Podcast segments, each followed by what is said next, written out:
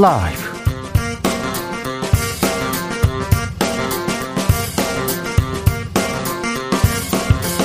2022년 3월 28일 월요일입니다. 안녕하십니까. 주진우입니다. 문재인 대통령과 윤석열 당선인의 만찬. 잠시 후 청와대 상춘제에서 시작됩니다. 오찬이 저녁 만찬으로 바뀌었고요. 1대1 만남은 비서실장 배석으로 조정됐습니다. 역대 대통령 만남 중 가장 늦었다 언론은 계속 강조하고 있는데 그게 그렇게 중요한 문제는 아닌 것 같습니다. 늦은 만큼 좋은 결과 얻으면 되지요. 신구 권력의 허심탄회한 대화 어떻게 이루어질까요? 이상돈 교수와 이야기 나눠보겠습니다. 윤석열 정부의 초대 국무총리 인선 작업이 시작됐습니다. 경제통 인사 급부상하고 있는데요. 인수위 측에서는 경제원팀이 드림팀으로 이어지도록 최적임자 후보 찾고 있다 이렇게 얘기했습니다. 물망에 오른 총리 후보들 그리고 안철수 인수위원장 향후 거치 어떻게 될까요? 정치적 원의 시점에서 들여다봅니다. 검찰이 산업부 블랙리스트 사건 수사를 본격적으로 시작했습니다. 문재인 정부 초기 산업부가 임기 남은 기관장들 사퇴 강요했다는 사건인데요. 지난 3년여간 검찰 캐비넷에서 잠자고 있었어요. 그런데 대선 끝나고 돌연 수사 속도 붙었습니다. 김은경 전 환경부 장관 사건도 떠오르는데요. 검찰이 3년 만에 돌연 압수수색을 한 이유 김은지 기자와 따져봅니다. 나비처럼 날아 벌처럼 쏜다. 여기는 주진우 라이브입니다.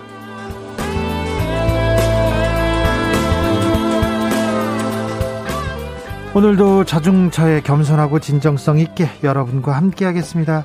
대통령과 당선인 드디어 오늘 저녁에 만납니다. 0223님께서 주 기자님 안녕하세요. 오랜만에 딱 맞춰서 방송 들으면서 오프닝 곡 들으면서 따라 부르고 있습니다. 오프닝 곡을 이걸 어떻게 따라 부르지? 네, 어, 어, 네, 대단하십니다. 드디어 당선인과 대통령 만난다니 정말 다행이다 싶고요. 어떤 얘기가 나올지, 내일 기사로는 어떤 얘기가 나올지 기대됩니다. 오늘도 끝까지 함께 할게요. 끝까지 함께 해 주십시오. 아, 대통령의 만남, 신구 대통령들의 만남, 아, 좀 국민 입장에서 국민들을 위한 이야기 오가길 바랍니다. 어떤 얘기가 오늘 만찬장에 올라왔으면 좋겠습니까? 실생활에 도움이 되는 이것저것 좀 이야기해 주세요. 해결해 주세요. 하시는 거 있으면 주진우 라이브 민생신문고로 보내주십시오. 그러면 청와대를 향해서 외쳐보겠습니다. 샵 9730 짧은 문자 50원 긴 문자는 100원이고요. 콩으로 보내시면 무료입니다. 그럼 주진우 라이브 시작하겠습니다.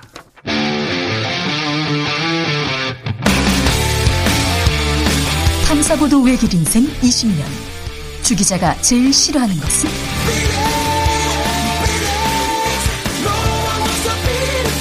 이 세상에서 비리와 부리가 사라지는 그날까지 오늘도 흔들림 없이 주진우 라이브와 함께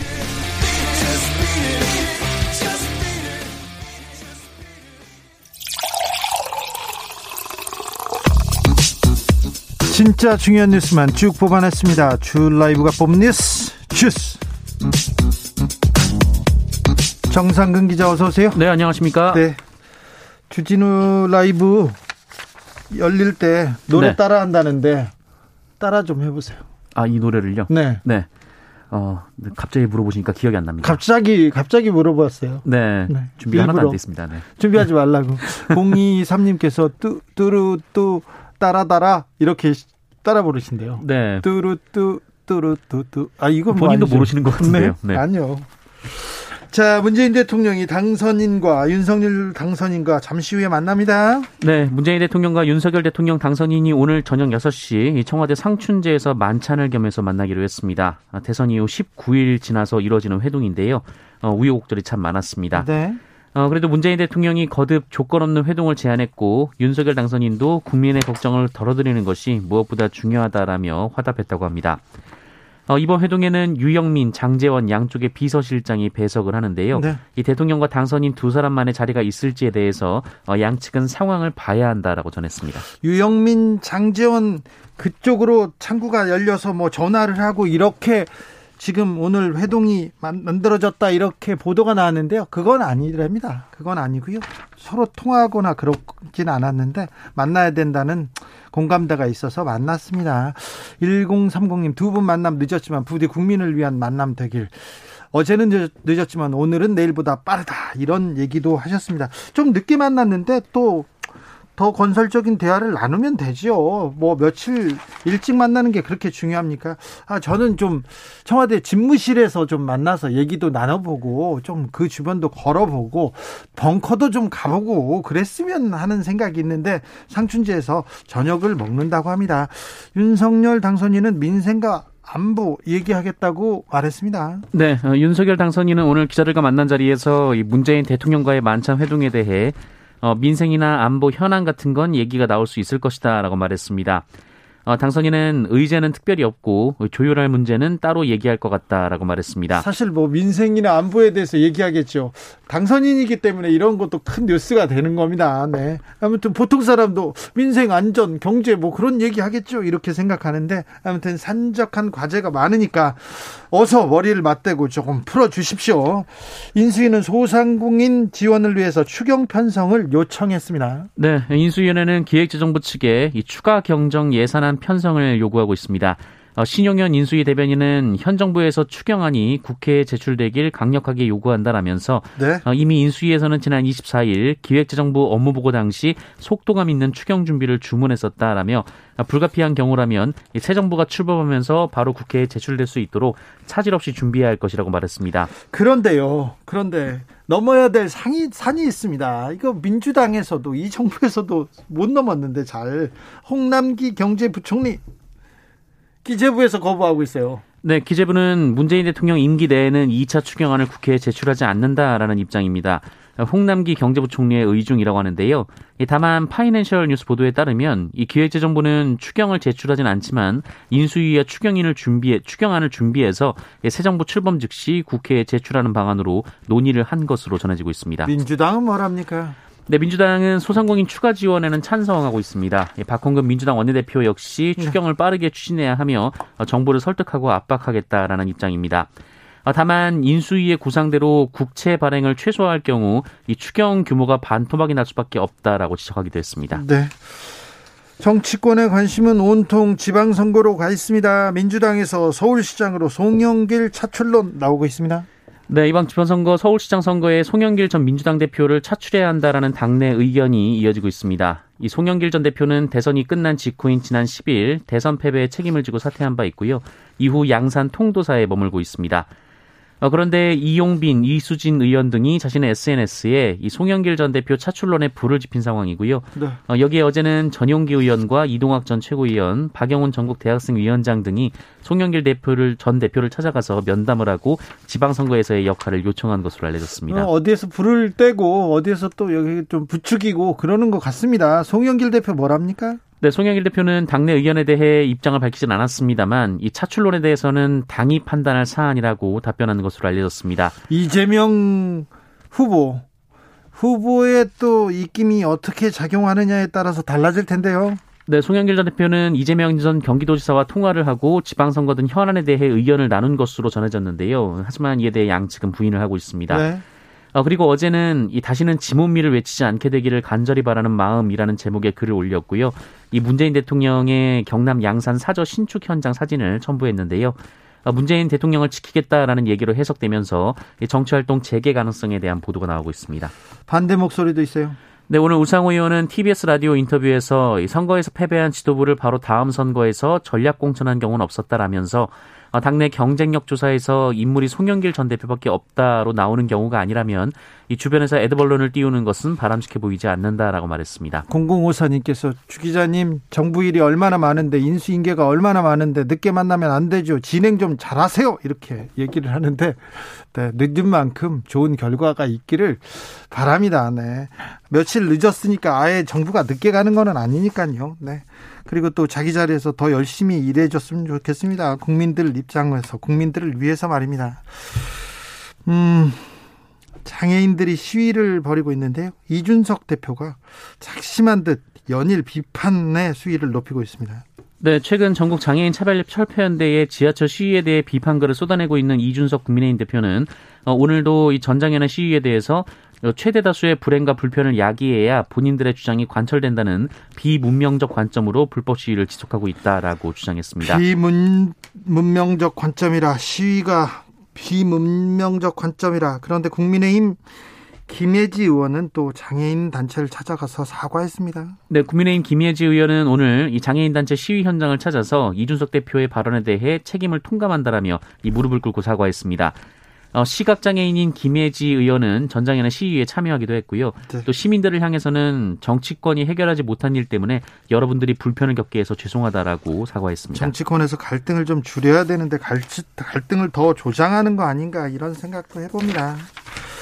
코로나 확진자가 아, 많이 줄었습니다. 네, 오늘 코로나19 신규 확진자 수는 18만 7,213명이 나왔습니다. 어제와 비교하면 13만 명 정도 줄었고요. 지난주 월요일과 비교하면 2만여 명 정도 줄었습니다.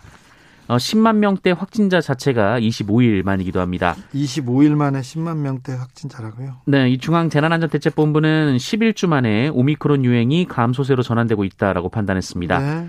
또 2주 내로 신규 확진자가 30만 명 미만, 이 4주 내로 20만 명 미만으로 감소할 것으로 전망했는데요. 어, 정점까지는 급하게 올라가더니 점점 내려올 때는 그렇게 완만하게 또 떨어지네요. 네, 어, 여기에 위중증 환자 사망자는 확진자 정점 2, 3주 후에 본격화할 수 있으며 어, 또 기존 오미크론 변이보다 전파력이 더 강한 이른바 스텔스 오미크론 점유율도 56.3%로 우세종이 됐기 때문에 네. 안심하긴 어려운 상황이라고 밝혔습니다. 검찰이 삼성전자를 압수수색했습니다. 네, 검찰은 오늘 그룹 차원의 급식 일감 몰아주기 혐의로 고발된 삼성전자와 삼성 웰스토리를 압수수색했습니다. 네.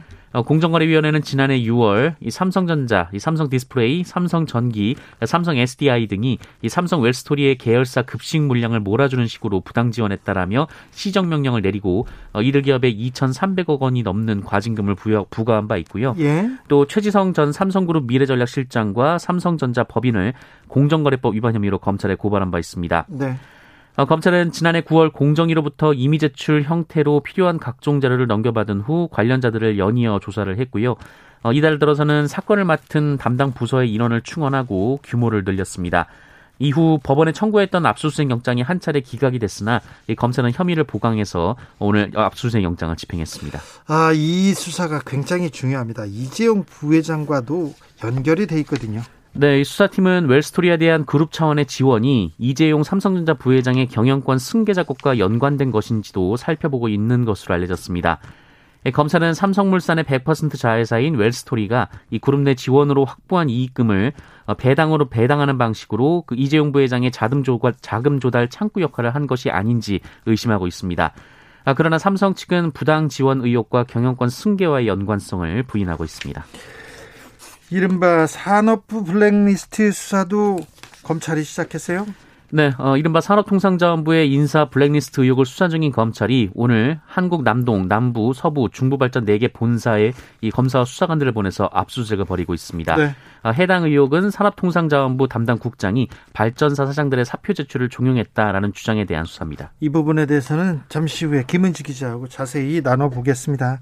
이 수사가 중요합니다. 검찰이 정무적 판단, 정책적 판단에 대한 얘기를 어디까지 수사할 수 있는 있는지 그 부분이 지금 아, 굉장히 중요한 중요한 문제로 떠오를 가능성이 큽니다. 아, 정권 초기에 말입니다. 그래서 저희가 자세히 좀 분석해 드리겠습니다. 종교적 이유로 예비군 훈련을 거부한 남성이 있습니다. 무죄를 선고받았습니다. 네, 군복무를 마친 이후 종교적 신념을 이유로 예비군 훈련을 거부한 30대가 이 대법원 심리를 거치는 등 4년여간의 재판 끝에 무죄를 선고받았습니다. 어, 서울 서집, 서부지법은 그 예비군법, 향토예비군 설치법 위반 혐의를 받는 30대 남성에 대한 파기환송심에서 어, 벌금 30만 원에서 300만 원을 선고한 앞서 원심을 모두 깨고 무죄를 선고했습니다. 어, 이 남성은 입대 전에는 신자가 아니었지만 제대 후 어, 여호와의 증인 신자가 된 것으로 전해졌습니다. 어, 이후 6차례 예비군 훈련 소집 통보에 불응했는데요. 어, 재판에 넘겨졌습니다만 이 최근 헌법재판소와 대법원에서 양심적 병역 거부자의 손을 들어주자 무죄 판결로 이어졌습니다. 네. 국토부가 현대산업개발의 등록 말소를 요청했습니다. 네, 국토교통부는 오늘 지난 1월 이 광주 서구 화정 아이파크 신축 공사 현장에서 붕괴 사고를 낸 HDC 현대산업개발에 대해 법이 정한 가장 엄중한 처분을 내려줄 것을 관할 관청인 서울시에 요청했습니다. 어, 현행법상 최고 수위의 징계가 등록 말소이기 때문에 이 국토부가 사실상 HDC에 대한 등록 말소 처분을 요구한 것으로 해석이 되고 있습니다. 어, 서울시는 국토부의 처분 요청이 오면 6개월 내에 신속히 행정 처분을 내리겠다고 밝힌 상태이기 때문에 늦어도 9월 안에 HDC에 대한 실제 처분이 내려질 것으로 보입니다. 어, 또한 국토부는 하도급사와 감리업체에 대해서도 각각 등록 말소, 영업정지 1년 처분을 관할 지자체에 요청했고요. 어, 이들에 대한 경찰 고발 조치도 진행할 예정이라고 밝혔습니다. 아울러 부실 시공으로 인한 사고로 사망자가 일반인 3명, 노동자 5명 이상 발생한 경우 원 스트라이크 아웃제를 도입하기로 했고요. 또 5년간 부실 시공으로 2회 적발된 업체는 이 투 스트라이크 아웃을 적용하기로 했습니다. 어, 또한 시공 품질 관리를 강화하고 감리를 내실화하기로 했고요. 이 부실 시공 업체에는 공공공사 참가를 제한하고 이 공공 택지 공급 및 이 주택 도시기금 지원 등의 공적 지원에서도 불이익을 주기로 했습니다. 뉴스 잘 들었습니다. 주스 정상근 기자와 함께했습니다. 감사합니다. 고맙습니다. 6409님께서 이준석 당대표 응원합니다. 4호선 출근 시간 시민들 불편함을 조금이라도 아시면 장애인 단체 불법 시 옹호하는 듯한 발언 옳지 않습니다. 이렇게 얘기했습니다. 왜 시위에 나와 있는지 그 부분에 대해서도 조금 고려해야 될 것 같습니다. 네. 그리고 또 불편할 주는 출근 시간 불편을 주는 이런 시위는 좀 지양해야 되는데 안타까움이 큽니다. 구호사사님 이준석 대표 윤여정 배우의 연설을 연설에서 한 행동 배워야 합니다. 오늘 아카데미 시상식이 있었어요. 나무 조연상 시상하러 나온 윤여정 배우가 청각 장애인 배우를 위해서 수어로 발표하고 축하 인사를 하셨습니다. 아, 네. 가슴 뭉클했습니다. 8232님, 저희 소상공인 지원금 합의해 주시면 감사할게요. 저희 진짜 힘들어 죽겠어요. 지금 당장, 지금 당장 도와달라고 계속해서 아, 목소리를 내고 있는데 왜 이렇게 정치권에서는 두 당에서 다 이렇게 찬성하고 해야 된다고 하는데 왜 안 되는지 합의가 그렇게 어렵습니다. 정치권에서 참 다시 한번 촉구합니다. 7060님 기초연금 받으면서 감사하면서 살고 있는 70이 넘은 사람입니다. 앞으로 변동 없이 살고 싶습니다.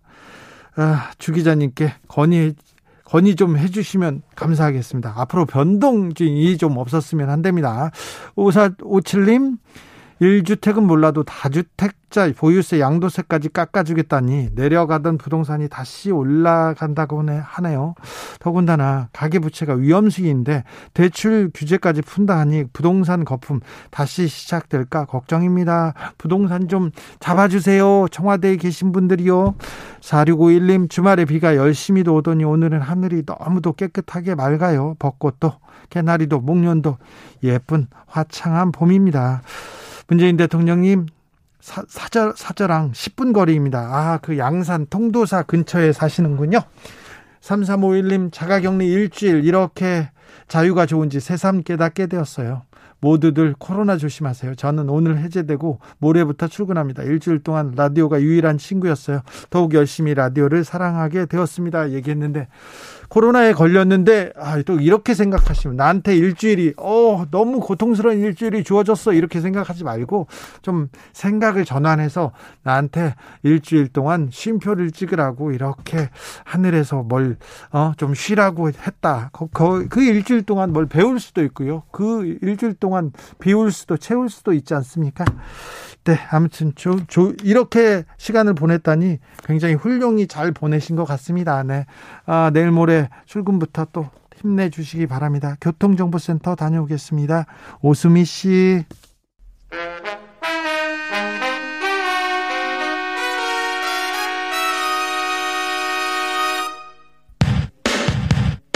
주진우 라이브 돌발 퀴즈.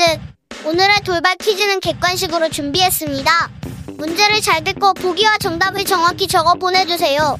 미국 캘리포니아주 로스앤젤레스 할리우드에서 제94회 아카데미 시상식이 열렸습니다.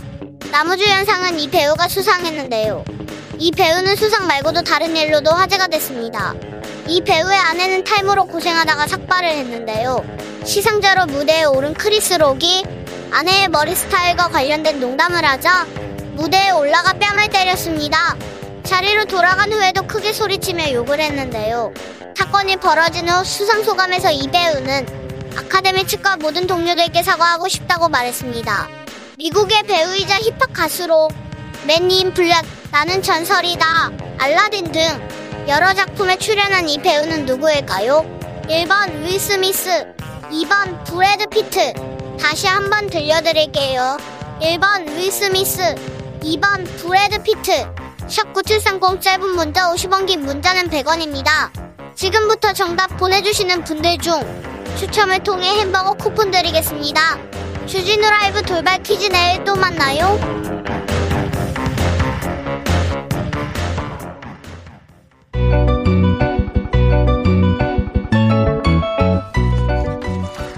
한층 날카롭다 한결 정확하다 한편 세심하다 밖에서 보는 내밀한 분석 정치적 원의 시점 오늘의 정치권 상황 원외에서 더 정확하게 분석해 드립니다 최민희 전 더불어민주당 의원 어서 오세요 안녕하세요. 불굴의 희망 최민희입니다. 김용남 전 자유한국당 의원 어서 오세요 네, 안녕하세요. 호기심 천국 김용남입니다. 네 주말 잘 보내셨습니까 예. 잘 주말 보냈습니다. 어떻게 보내셨어요 그 집 청소 좀 하고 뭐 그러냐고요? 아 그래요 예, 봄이 왔으니까요. 청소 네. 좀 해야 되는데 와 먼지가 장난이 아니더라고요. 아 그래요? 어 그래도 사모님을 또 도와주시고 어우 훌륭하십니다. 말 잘 들어야죠. 최민희 네. 의원님은요? 저는 어머니가 계시기 때문에요. 네. 주말에는 주로 어머님 돌보고 네. 그리고 뭐 등등 지냈습니다. 말을 안 하셔도 그렇 안 하셔서 그렇지 두 분 다 뭐 동 그 지역을 이렇게 누비느라고 고생하실 텐데 그 얘기는 조금 이따가 하겠습니다. 오늘 드디어 청와대에서 문재인 대통령과 윤석열 당선인이 만납니다.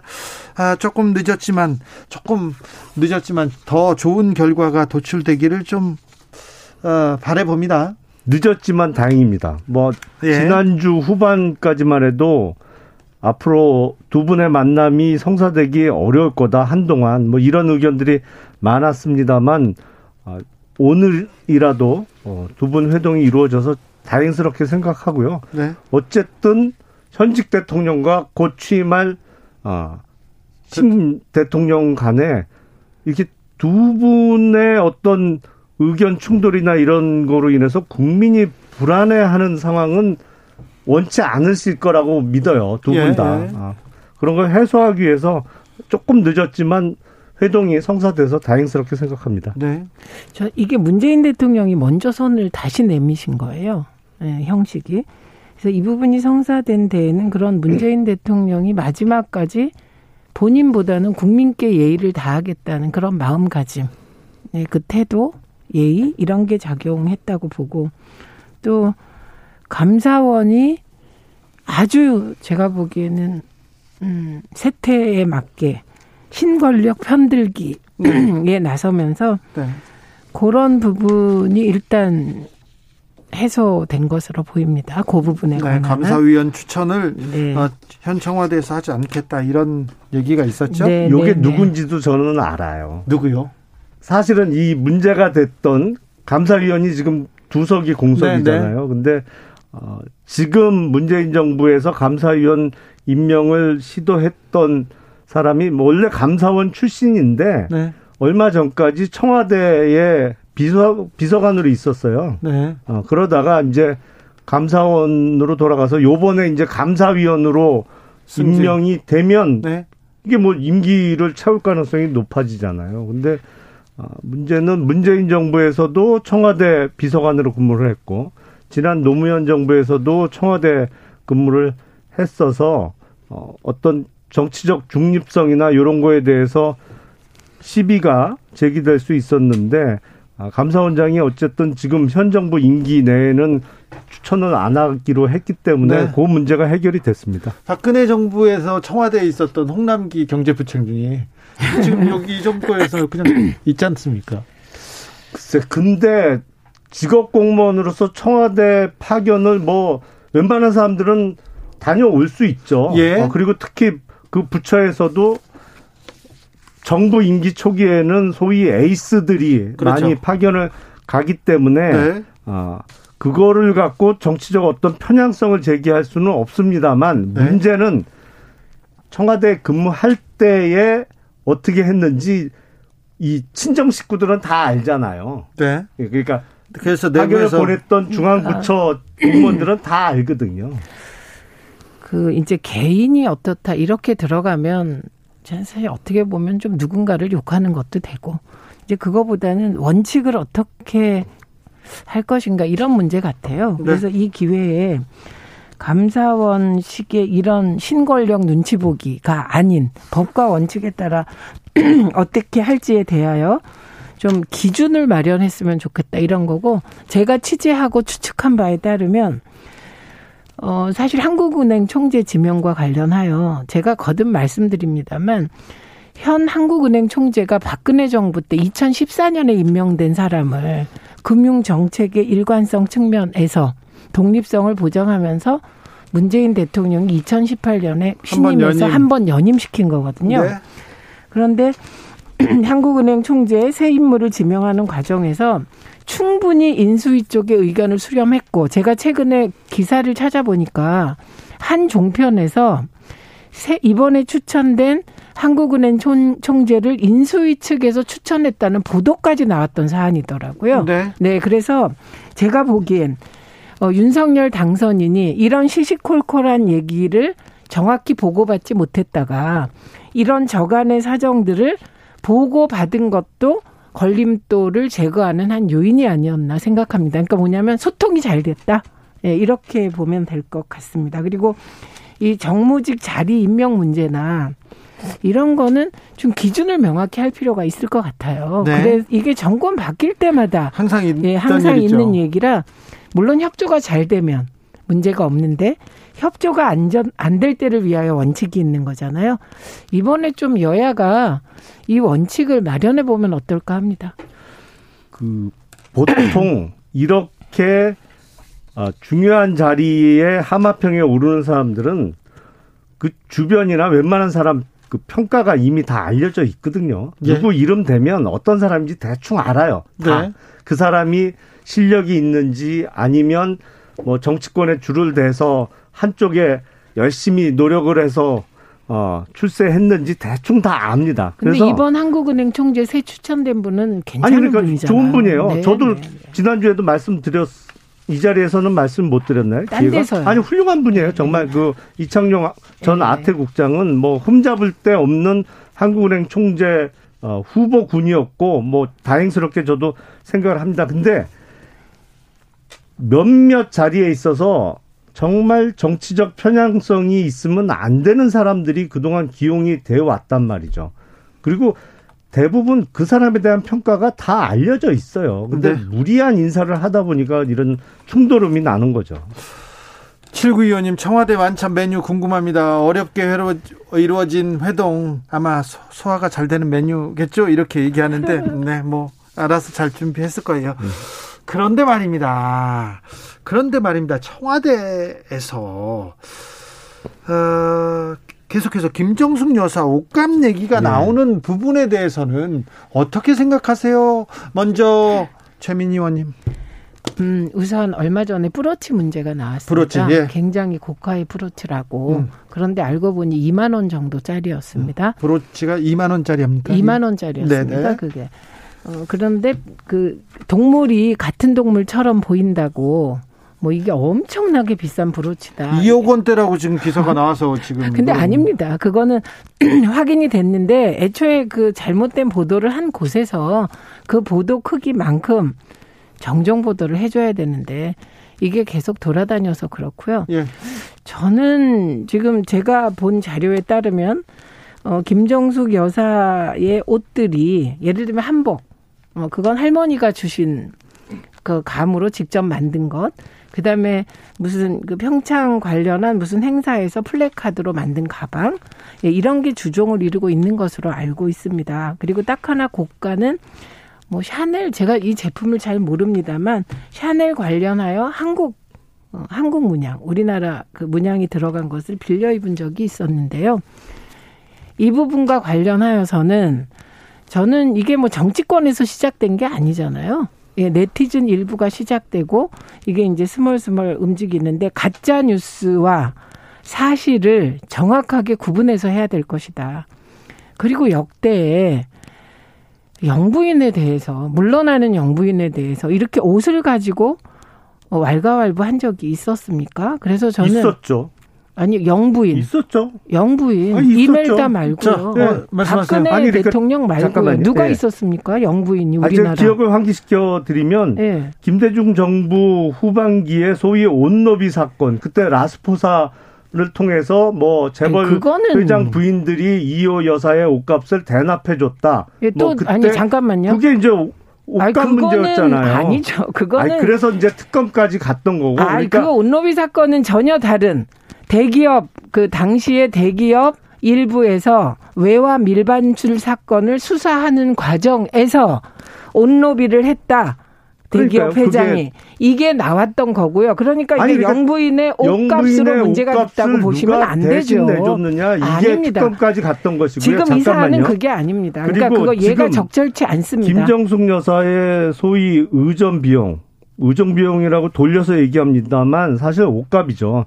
청와대 특수활동비나 국가 예산을 통해서 옷값으로 얼마를 썼느냐 이게 쟁점인데 문제는 청와대에서 지금 숨기려고 하니까 의혹이 눈덩이 커지듯이 커지고 자, 있는 거예요. 그런데 이게 지금- 법원 판결까지 나왔잖아요. 지금 근데 공개하라고. 청와- 아니 청와대- 법원 청와대 특활비로 옷을 샀습니까?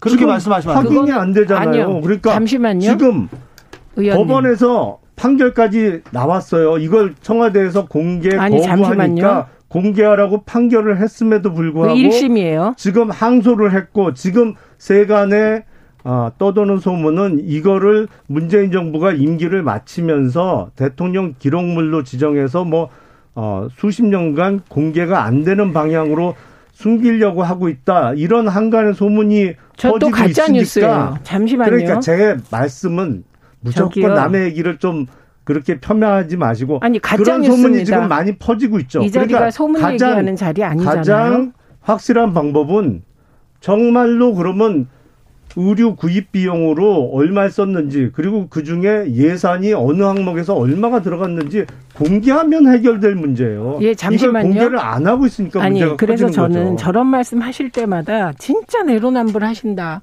검찰 특수활동비도 법원이 공개하라 그랬습니다. 지금 안 하고 있어요. 그러니까 저는 법원 1심에서 공개하라고 했는데 검찰 특수활동비도 공개 안 하고 있고 그다음에 이 사안이 그렇다면 이걸 항소해서 대법원까지 판결받고 공개할 건지 말 건지 기준은 똑같은 거 아닙니까? 그런데 저는 절대로 이 자리에서 검찰이 특수활동비를 감추기 위해서 어떤 소문이 있다. 이런 말 절대로 할 수 없다고 생각합니다. 그리고 한 가지. 만약에 대통령 기록물로 지정한다고 해도요. 이거 어, 일정한 기준을 거쳐서 법원의 판단을 거치면 공개합니다. 그리고 이거 국회에서 일정 수의 의원이 찬성하면 공개합니다. 근데 이 두 가지 밟으면 되기 때문에 저는 그 소문은 터무니없고 그 터무니없는 소문은 가짜 뉴스이며 그 가짜 뉴스는 이 자리에서 삭제되어야 합니다. 그래서 이건 더 얘기하시면 안 된다고 아니 생각하고요. 말씀대로 김정숙 여사가 2만 원짜리 뿌러치를 달고 다녔고 물려받은 한복을 입은 거고 뭐 그리고 다 저렴한 옷을 입었고 비싼 옷은 뭐 샤넬 한 벌뿐이다. 아니 그럼 그건 그 내용을 공개하시면 되잖아요. 지금 공개 못할 이유가 없지 않습니까? 아니 법원 그, 그러면 검찰 특활비부터 공개하십시오. 윤석열 당선인이 검찰총장 시절에 쓴 검찰 특수활동비도 같은 상황이에요 지금. 그러니까 무슨 얘기냐면 예를 들면 저는 거꾸로 청와대는 지금 이런 미주알 고주알을 다 공개하라는 것 자체가 맞습니까? 그리고 근거가 있어서 그러는 것도 아니잖아요. 이 시작이 가짜 뉴스로 시작된 거예요. 뿌러치 2억짜리라고 2만 원짜리를.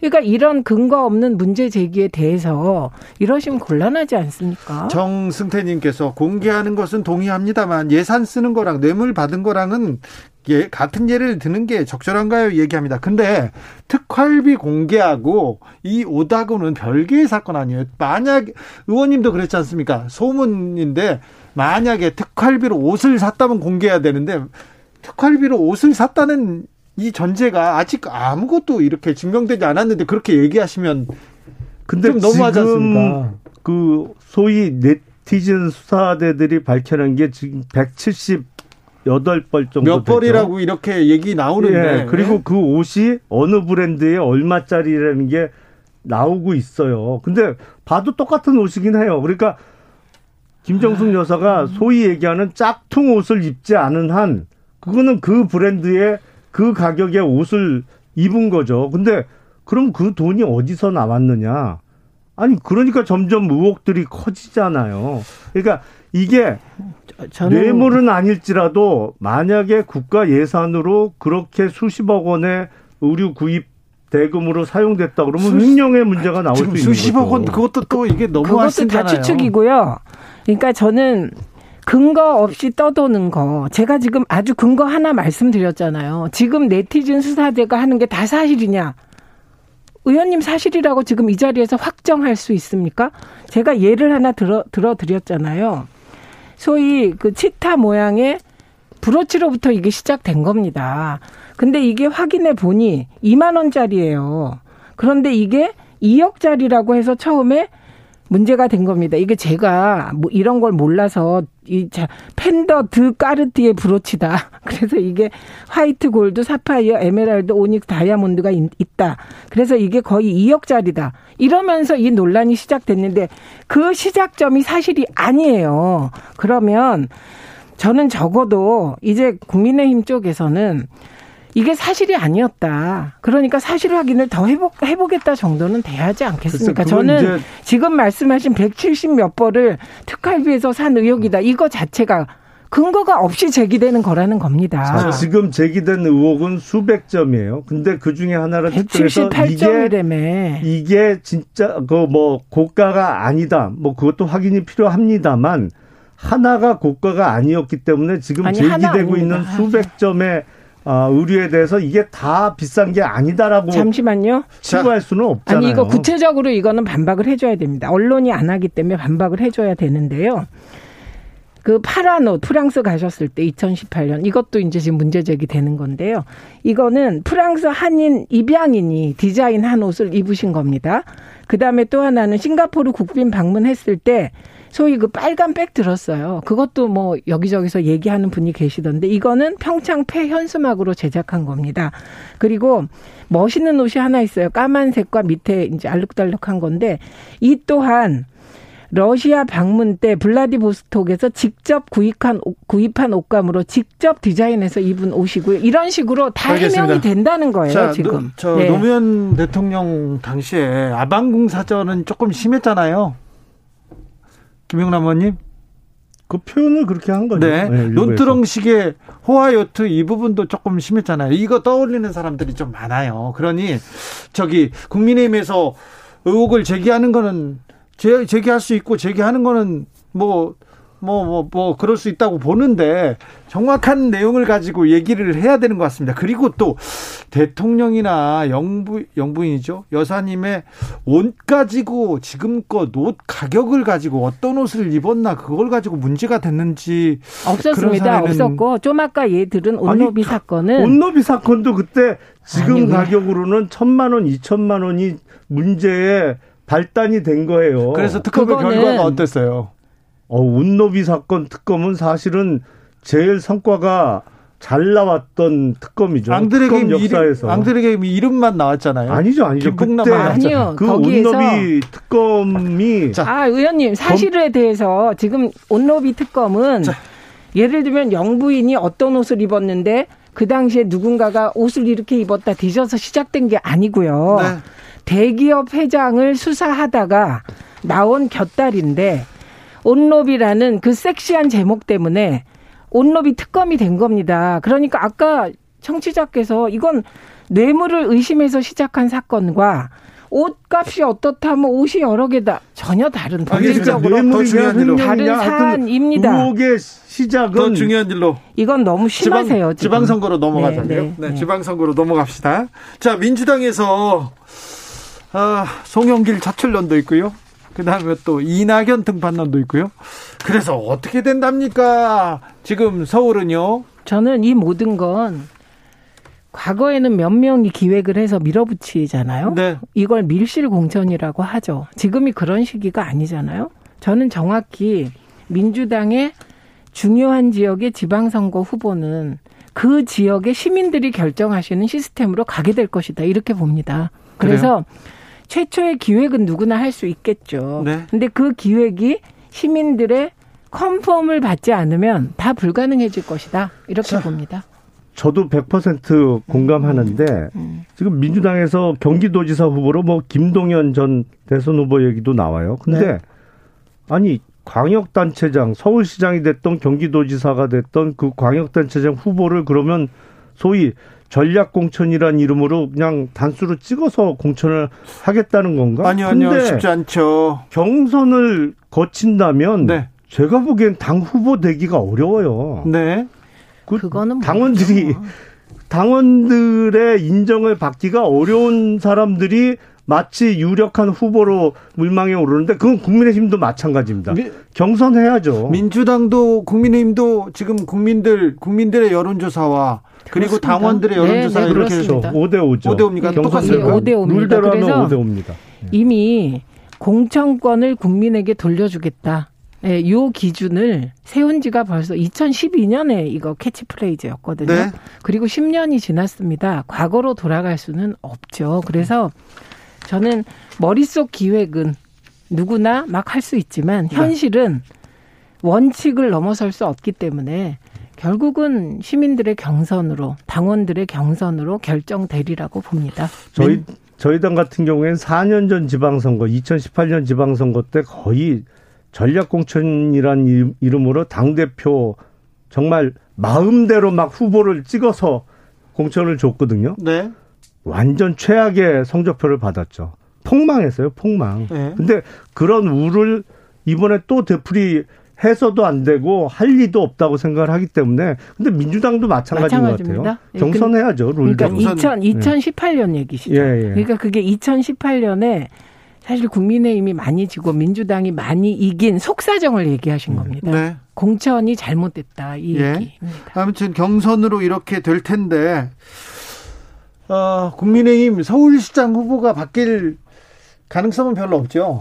거의 없어 보이는데요. 그래요? 예. 왜냐하면 네. 오세훈 지금 현직 시장이 네. 국민의힘 소속으로 있고 본선 경쟁력을 생각할 때도 오세훈 시장을 뛰어넘는 국민의힘 측 당 후보가 나오기 어려워요. 경기도는 어떻습니까? 경기도는. 머리가 아픕니다. 사실은 이번 대선에서도 윤석열 당시 후보가 5.3%를 졌어요. 예. 그래서 국민의힘 입장에서는 어려운 선거구인 건 틀림없는데 이번 지방선거는 경기도지사 선거를 이긴 당이 거의 지방선거를 이겼다고 평가를 받을 거예요. 네. 그래서 어떻게든 이겨야 되는데 지금 여러분들이 물망에 오르는데 본선 경쟁력은 제가 보기엔 다 깨우뚱 깨우뚱이에요. 네, 저 동의하고요. 그런데 오세훈 시장은 사실 운이 좋죠. 사- 오세훈 시장이 서울시장이 되고 뭔가 잘했다. 이거 한번 얘기해 보세요. 없잖아요. 디자인 서울. 아니 그러니까 그게 떠오르는 게? 없잖아요. 예. 큰일 났어. 이거 예, 그 얘기 그러니까- 안 좋아하잖아요. 그죠? 예, 근데 전체 분위기에 그냥 먹어갔다. 예. 어, 이런 겁니다. 그리고 어, 더 운이 좋은 또 하나의 이유는 국민의힘 쪽에 오세훈 시장을 무너뜨릴 만한 딱 부러지는 후보가 안 보인다. 네. 이것도 사실 운이 좋은 것이죠. 그리고 민주당 입장에서 보면 서울에서 30만 표를 졌잖아요. 네. 예, 그런데 이걸 따져보면 재보궐 선거 85만 표가 졌어요. 그에 비하면 55만 표를 줄인 거잖아요. 그러니까 저는 어 민주당이 기죽지 말고 어 나름 음좀 부동산 대책에서도 네. 여러 가지 이유가 있지만 섬세하고 꼼꼼해야 될 부분에 대해서 못 챙긴 건 인정해야 되잖아요. 네. 그러니까 그런 걸 보완하는 좀 젊고 유능한 후보 아니면 압도적인 느낌의 후보 뭐 나와서 경선하면 되지 않을까 한번 해볼 후보가 만하다 민주당에 싶습니다. 있을까요? 네. 민주당 박홍 의원님 그건 너무하세요. 아니 있을까요? 제가 여쭤본 거예요. 있을 겁니다. 음, 알겠어요. 네. 민주당 박홍근호 출범했습니다. 그리고 주말 새에 또 특검 법안 법안 하나가 또 이렇게 나왔습니다. 민주당이 검수완박 재추진 움직임 보이고 있는데 이 부분은 어떤 영향을 미칠까요? 김영남 의원님. 거의 화풀이 수준인 것 같은데요. 민주당에서 물론 지금 절대 다수 의석을 점유하고 있는 건 맞아요. 국회 내에서 민주당이요. 네. 그러다 보니까 그 많은 국민들이 동의를 하시잖아요. 문재인 정부 하에서 추진됐던 소위 검찰 개혁은 개악이죠. 공수처에 대한 국민적 평가가 지금 대부분 어떻게 내려져 있어요. 그 필요 없는 기관 정치적인 수사기관을 만들었다는 데에 어 많은 분들이 동의를 하고 계신데 여기서 더 나가서 검찰 수사권을 완전히 박탈해 버리는 법안을 재추진한다? 이게 현실적으로 가능하겠어요? 이거 만약에 그냥 해보라고 하고 싶어요. 이거 정말 이렇게 막 나가면 민주당이 다음 선거에서 어떤 평가를 받을지 한번 해보시라. 이러고 싶습니다. 최민희 의원님. 우선 윤석열 당선인은 어, 검찰에 무소 불위의 권한을 주는 공약을 했습니다. 그게 검찰의 독립적 예산권, 법무부 장관의 수사 지휘권 폐지, 그리고 인사권까지 주고 딱 하나 남긴다 그랬어요. 대통령이 검찰총장 임명하는 것만 남습니다. 그럼 이거는 제가 보기엔 가히 검찰 독재 국가, 대통령이 검찰과 직접 거래하는 이런 상황이 될 것 같습니다. 이런 윤석열 당선인의 검찰 독재 국가를 걱정해야 하는 검찰 권한 극대적인 강화.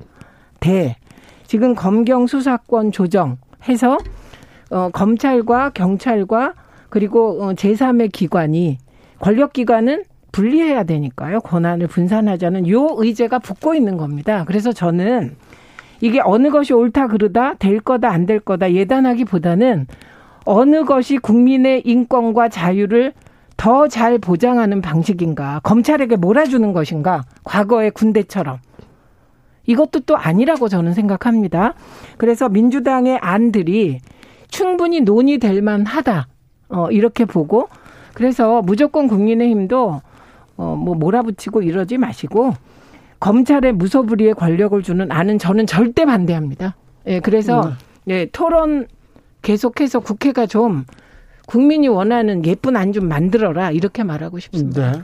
검찰의 무소불위 권력이라고 자꾸 말씀을 하시는데 문제는 지금 힘이 너무 빠져서 문제예요. 왜냐하면 아니던데요. 국가의 반부패 그러니까 부패 사범에 대항해서 어, 사회를 깨끗하게 만들 수 있는 정화 기능으로서의 반부패 수사 기능이 너무 형편없이 망가졌거든요. 주가 조작에 관련한 수사가 너무 미진해서 저는 중대범죄수사청도 필요할 것 같습니다. 그거 추미애 장관이 없애버렸잖아요. 남부지검에? 있던 거 그거 추미애 장관이 그때 아니 주가 조작에 신라젠 뭐를 없어요. 비롯해서 여러 옵티머스, 라임. 그 금융 관련된 범죄 수사를 해야 되는데 그거 추미애 장관이 아예 그거 없애버렸잖아요. 뭐를 수사 없어요. 못하게. 6대 범죄는 검경 수사권 과정에서 검찰에 놔뒀는데 금융 범죄 저는- 수사단 없애버렸잖아요. 아니 금융 범죄 수사단은 거. 수단이고요. 어쨌든 6대 범죄를 검찰에 여기까지. 놔뒀는데 검찰이 주가 조작 수사를 잘 최민희 의원님? 못하시더라고요. 최민희 의원님. 네. 어, 출마 선언하셨죠? 네, 저는 새로운 정치 벤처에 도전합니다. 정치 벤처라니요? 네, 그게 벤처입니다. 저에게는. 벤처인데 어디 벤처죠? 어느 지금 동네에 있는? 남양주에 있는 데요. 제가 네. 벤처 회사를 하나 차리려고 합니다. 자, 김용남 의원님은 언제 출마 선언하세요? 고민 중입니다. 고민 중이에요? 예. 예. 어, 아니 출마를 고민 중인 게 아니라 언제 선언할지 고민 중이다는 거죠? 뭐 후자 쪽에 좀 더 무게가 실겠죠. 그렇습니까? 예. 어, 의원님 딱 부러지게 말씀하시더니 이상한데? 이 어. 부분에 대해서는 좀 이상하십니다. 아직도 고민하고 계세요? 아니 시기를 제가 고민 중이라고 말씀드렸는데 사사일구님께서 저는 보수지만 최민희 의원님 따박따박 말싸움 구경이 재밌어서 팬입니다. 두 분 보면 토끼와 거북이 같습니다. 낮잠 자면 집니다. 누가 토끼고 누가 거북인지는 잘 모르겠습니다. 제가 거북입니다. 그래요? 어, 자, 지방선거 때문에 당은 굉장히 좀 지금 아, 긴장 못할 텐데 민주당 어떻습니까? 민주당 패배 패배 이그 분위기에서 벗어나고 있습니까? 아, 민주당은 패배 분위기에서 벗어나서 지방선거 승리로 지지자들이 에너지를 모으기를 기대하고 있죠. 네. 예, 그런데 지지자들의 요구가 검찰 개혁을 하라는 요구가 높기 때문에 그 에너지를 어떻게 잘 수렴하고 소화할 수 있느냐가 관건으로 봅니다. 김영남 의원은 검찰 개혁 얘기 나오면 좋다고 더 해달라고 네. 항상 그렇게 그게 생각하는 그게 세상이 그렇게 그렇지가 않더 단순하지 않더라고요 요즘은. 그래요? 예. 그 사실은 어느 당이나 강경파가 있고 네. 조금 뭐 온건파가 있고 그렇잖아요. 근데 당내에서는 항상 강경파의 목소리가 커질 때가 많고 네. 그쪽으로 쏠릴 때가 많아요. 근데 이 대중선거에서는 항상 김영남, 강경파가 최민희 주도할 두 때는 감사합니다. 망하더라고요. 끝났어요. 인사하세요. 예, 고맙습니다. 감사합니다.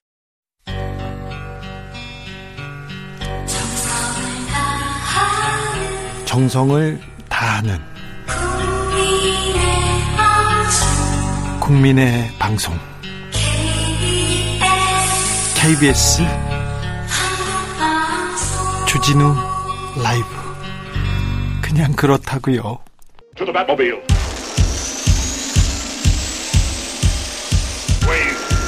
Energy. 주기자의 1분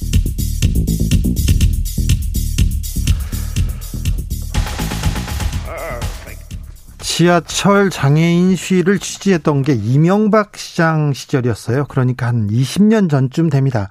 그때 취재했던 장애인 모임 대표가 박경석 노들야학 교장입니다. 지금 지하철 시위를 주도하고 있는 전장현 대표입니다.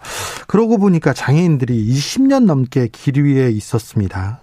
제가 박 교장에게 취재할 때 그렇게 물었습니다. 시민들의 마음을 얻지 못하는 지하철 점거 안 하시는 게 어떻습니까? 물었더니 지하철 점거라도 안 하면 기자님이 오셨겠습니까? 이렇게 얘기하더라고요. 저는 아무 말도 할 수 없었습니다. 이후에도 이동권을 주장하는 장애인들을 광장에서 국회에서 방송국 앞에서 계속 봤습니다. 볼 때마다 외면하곤 했습니다. 달라지지 않은 현실이 미안해서요. 죄송했습니다. 비문명적 불법 시위를 지속하고 있다. 이준석 국민의힘 대표가 연일 장애인 단체 비난하고 있습니다. 장애인 이동권을 빌미로 서울 시민을 볼모 삼아 무리한 요구를 하는 독선과 아집을 버려야 한다. 시위 때문에 출근길이 지체된다. 아, 얼마나 답답하고 화가 날지 짐작이 갑니다. 이준석 대표의 공, 말에 공감하는 사람도 있을 거예요. 대학교 때 제가 데모하러 가는 길에 다른 데모대가 버스를 가로막아서 꿈쩍도 안 했던 경험이 있는데 그때 진짜 데모하는 사람들 너무 밉더라고요. 욕을 퍼붓고 싶은 생각도 있었습니다. 그런데 시위가 비문명적이었던가요? 일단 동의할 수 없습니다. 그리고 시위하는 장애인들을 이기적으로 몰아가는 혐오에 대해서는 단호하게 반대합니다. 거리에서 장애인이 보이지 않는 게 선진국일까요? 누가 20년 동안 장애인들을 길 위에 서 있게 만들었을까요? 고민과 반성부터 해야 하는 건 아닐까요? 정치인이라면 말입니다. 지금까지 주기자의 1분이었습니다.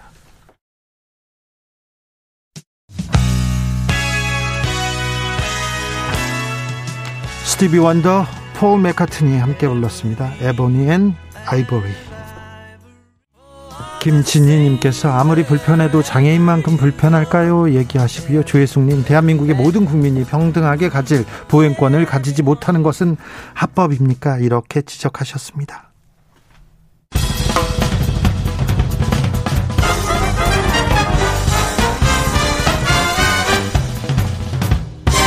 훅 인터뷰. 모두를 위한 모두를 향한 모두의 궁금증 흑 인터뷰. 방금 전 청와대에서 문 대통령과 윤 당선인 만났습니다. 허심탄회한 이야기 나누겠다고 했는데 아, 조금 좋은 결과를 좀 만들었으면 좋겠습니다. 국민을 위해서 미래를 위해서 말입니다. 그런데요. 음, 윤석열 윈수위 지금 잘 가고 있는 걸까요? 윤석열 당선인이 말하는 소통 이거 잘 되고 있는 걸까요? 물어보겠습니다. 중앙대 명예교수 이상돈 전 의원 모셨습니다. 안녕하세요. 네, 안녕하세요. 네. 네. 어떻게 지내시는지요? 아, 뭐잘 지내고 있습니다. 네. 어, 어, 정권이 바뀌자마자 네. MB 사면 그리고 용산 집무실 이전 이 문제가 가장 큰 뉴스로 떠올랐어요. 네, 네. 어, 그건 뭐 제가 보기에는 일단 어, 윤석열 당선인이 자기가 취임한 후에 에, 하는 게 맞다고 봅니다. 그래요? 네, 맞다고 보는데 좀 성급한 측면이 있죠. 네. 네. 대통령하고 오늘 만났는데 좀 늦게 만났어요. 이그 관례보다는 그 부분은 어떻게 보세요? 저는 뭐 대통령 나가시는 분 들어오실 분이 서로 만나는 거 그렇게 뭐큰 의미 없다고 봐요. 뭐한 번 만나는 거지. 더 중요한 거는 네. 아무래도 이제 정권이 이렇게 바뀌고 더군다나 소속 정당에 바뀌는 게 아닙니까요? 네. 그런 경우에서 이제 중요한 것이 이제 안보, 국방, 그다음에 재정 뭐 이런 것에 이런 것을 인수인계하는데 네. 진짜로 이걸 책임질 사람들이 네. 맨투맨으로 각 분야에서 만나는 거 저는 그게 제일 중요하다고 봐요. 네. 그거 잘못하면은 그 큰일 납니다. 네. 그9.11 테러의 원인 중에 하나도 그 인수인계가 잘못돼서 터진 거예요. 아, 그렇습니까? 그렇죠. 네. 네. 그래서 이런 걸 하- 이런 의식을 가지면은 인수위에서 뭐 뭐 시시컬컬한 정책이니 뭐니 맨날 뭐 떠드는데 그거 아무 쌍에 필요 없고 일단 대통령이 에, 다음번에 자기 그저 강요 중에서 특히 중요한 그 안보 보좌관, 네. 그다음에 경제 에? 그 어? 창구 네. 수석이니 뭐 또 특히 중요한 장관 같은 사람을 빨리 좀 정해야 됩니다. 어, 그, 그걸 해서 네. 어, 나중에 공식적으로 임명하는 건 나중이라도 네. 일단 이, 그러니까 난 누구를 한다는 것 같다 이제 지정을 해야만 됩니다. 네. 그래서 그 닉슨도 당선되고 나서 그 전까지는 키신저가 나타나지 않았어요. 예. 안보보좌관 이 사람을 하겠다. 일찌감치 못을 바꾸지 않았습니까? 네. 그리고 안- 특히 안보보좌관은 이렇게 지정을 해야만 네. 일반인한테 공개 못하는 이런 것도 전임자 전임 정권서 그걸 인수하지. 않겠습니까? 난 그런 게 중요하지. 요새 하는 거 보면 이건 뭐 아, 아마추어로 노는 것 같아서. 네. 인수위에서 정책을 정하는 것보다 인수인계가 더 중요하다. 아, 네. 그런데요, 인수인계가 잘못돼서 9.11 테러가 벌어졌다고요? 근데 그게 그게 저 그 당시에는 이제 대통령 어 선거 결과가 좀 늦게 나왔잖아요. 예. 대선 과정에서. 네. 그래서 시간이 좀 촉박했는데 그- 그래서 이제 어 클린턴 대통령 행정부에서 마지막 안보 보좌관이 샌디 버거라는 사람인데 네.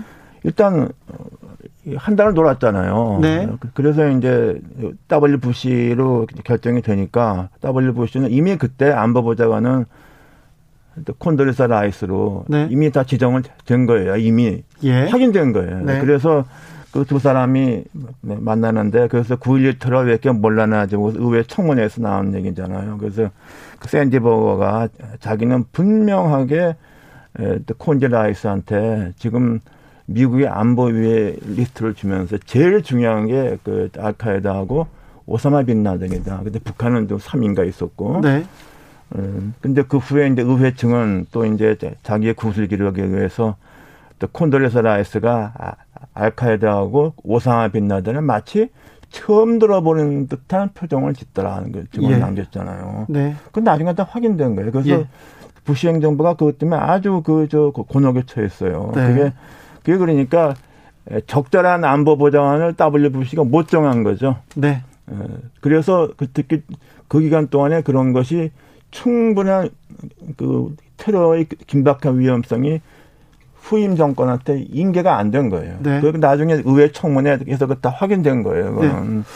왜- 그런 걸 좀 그런 거 교훈 삼아야 돼요. 네. 우리는 외교 안보에 대해서 더 중요하기 때문에 빨리 정해서 인수인계를 잘 해야 되겠네요. 네, 그렇죠. 그러니까 일반 국민들이 그걸 잘 공개해서도 못하는 사정 같은 건 있지 않겠습니까? 네. 그런 것을 과연 그렇게 주는 사람들 책임 있게 저- 전달해 줘야 되고 전달받는 사람들 그러려면 전달받는 사람이 창고에 있어야 될 거 아니야. 예, 예. 근데 지금 저 우리가 보기에 이렇게 누가 이렇게 대직이 돼 이렇게 결정이 지정이 돼 있지 않잖아요. 지금 네. 느끼기에. 예, 예. 난 그- 그런 거 볼 때 상당히 난 좀, 에, 어, 이건 좀, 아, 잘못됐다고 생각을 합니다. 용산 이전이 외교 안보에 공백을 낳을 수도 있다. 벙커를 버스 안으로 옮기겠다 이런 얘기에 대해서는 좀 우려하는 사람들도 있어요. 글쎄, 좀 뭐, 저는 뭐, 기술적인 건 잘 모르겠는데, 그게 뭐, 그- 그게 이제 대통령이라는 게 그 안보의 그 신경 주축이니까 그런 것을 안고 가는 일종의 시설, 뭐, 이제 관리 그런 측면도 있죠. 네. 뭐 그런 것은 뭐 제- 제가 제일 중요한 게 어, 그런 것을 인계할 만한 네. 어? 어, 사람을 빨리 결정해야 되지 않는가 인사가. 네. 예. 그리고 우리가 박근혜 대통령 같은 경우도 그 이명박 정권에서 박근혜 정권은 굉장히 그 스무스한 이- 이양 아닙니까? 예. 그건 너무 이 인수위원회에서 너무 늦게 그냥 하고 있다가 마지막 판에 뭐 완전 허둥조둥했잖아요. 그런 게 다 그렇게 결국 정권이 이게 잘못되는 그런 조짐이라고 그게. 네, 그럴까요? 그래서 이제 김대중 대통령 같은 경우는 일찌감치 이종찬 뭐 비서실장 누구죠? 그 민정당에서 김중권 아, 김중권 이렇게 네. 일찌감치 창구를 정했기 때문에 네. 비교적 그렇게 정권이 바뀌는 거였지만은 비교적 잘 넘어갔잖아요. 네. 우리가 그런 걸 좀 교훈 삼아야 돼요. 네. 어, 뭐, 인수위 비서실장이나, 인수위 비서실장이나 인수위에서 이런 걸 잘 해야 되는데, 아무튼 외교 안보 라인이 보이지 않는 것은 사실입니다. 그런데, 어, 저기, 청와대 신구 권력 간의 인사권 갈등에 대해서는 어떻게 풀어야 될까요? 아니 그게 지금 이렇게 마지막 판에 에, 그게 인사는 정상적으로 하지 말아야죠. 하지 말아야 말아야 됩니까? 되고 그리고 이제 이 제일 마지막에 대통령이 이제 국회 동의 없이 할 수 있는 게 이제 사면권 하는 행사죠. 네. 그래서 그저 클린턴 대통령 제일 마지막에 그 한두 달 동안 사면을 무더기라서 욕 되게 얻어먹었잖아요. 예, 예. 그러니까 그런 거 하, 하면 안 돼요. 아, 하면 하면 안안 되고 됩니까? 인사도 지금 뭐 나가는 정권이 무슨 인사를 합니까? 그런 건 다 그 다음 정권한테 하라고 그렇게 해야죠. 그거 싸운다는 게 말이 안 돼요. 그건. 아, 그렇습니까? 예. 네. 사면권도 인사권도 이제 하지 네, 말아라. 하지 말아야 돼요. 예. 네. 자, 인수위 이렇게 인선 보면 MB 때 사람들이 많이 들어옵니다. 그리고 또 어, 어떤 게 보입니까? 아, 뭐, 뭐, 뭐, 더 뭐, 특별히 이렇게 크게 관심을 갖고 보지는 않아서, 예. 뭐, 아, 저는 그, 또 인수위가 과거에 그렇게 뭐 큰 역할을 했습니까? 난 뭐, 그냥 그, 그래서 기본적으로 난그 별, 그야말로 별볼 일이 없다고 보고, 네. 저건 대통령 그 당선인이 저건 중요 키 멤버 인사를 빨리 해야만 된다고 봐요. 네. 예, 그, 예, 근데 왜 이렇게 늦느냐? 그, 난잘 모르겠어요. 네. 그 늦는다는 것도 준비가 안 된 거 아니야? 아, 그렇습니까? 예. 상춘제에서 어, 회동을 시작했습니다. 그 지금 대통령과 당선인이 만나서 어, 국회 집무실 앞에서 이렇게 먼저 만나서 이렇게 얘기를 나누고 상춘제로 이동한 것 같습니다. 음, 민주당은 어떻게 되고 있습니까? 민주당이 선거를 준비하고 있는데요. 선거를 지고 또 예. 아, 난잘 뭐 지금 뭐, 뭐 이상한 얘기를 들어가지고서 어떤 얘기요? 그게 뭐, 뭐?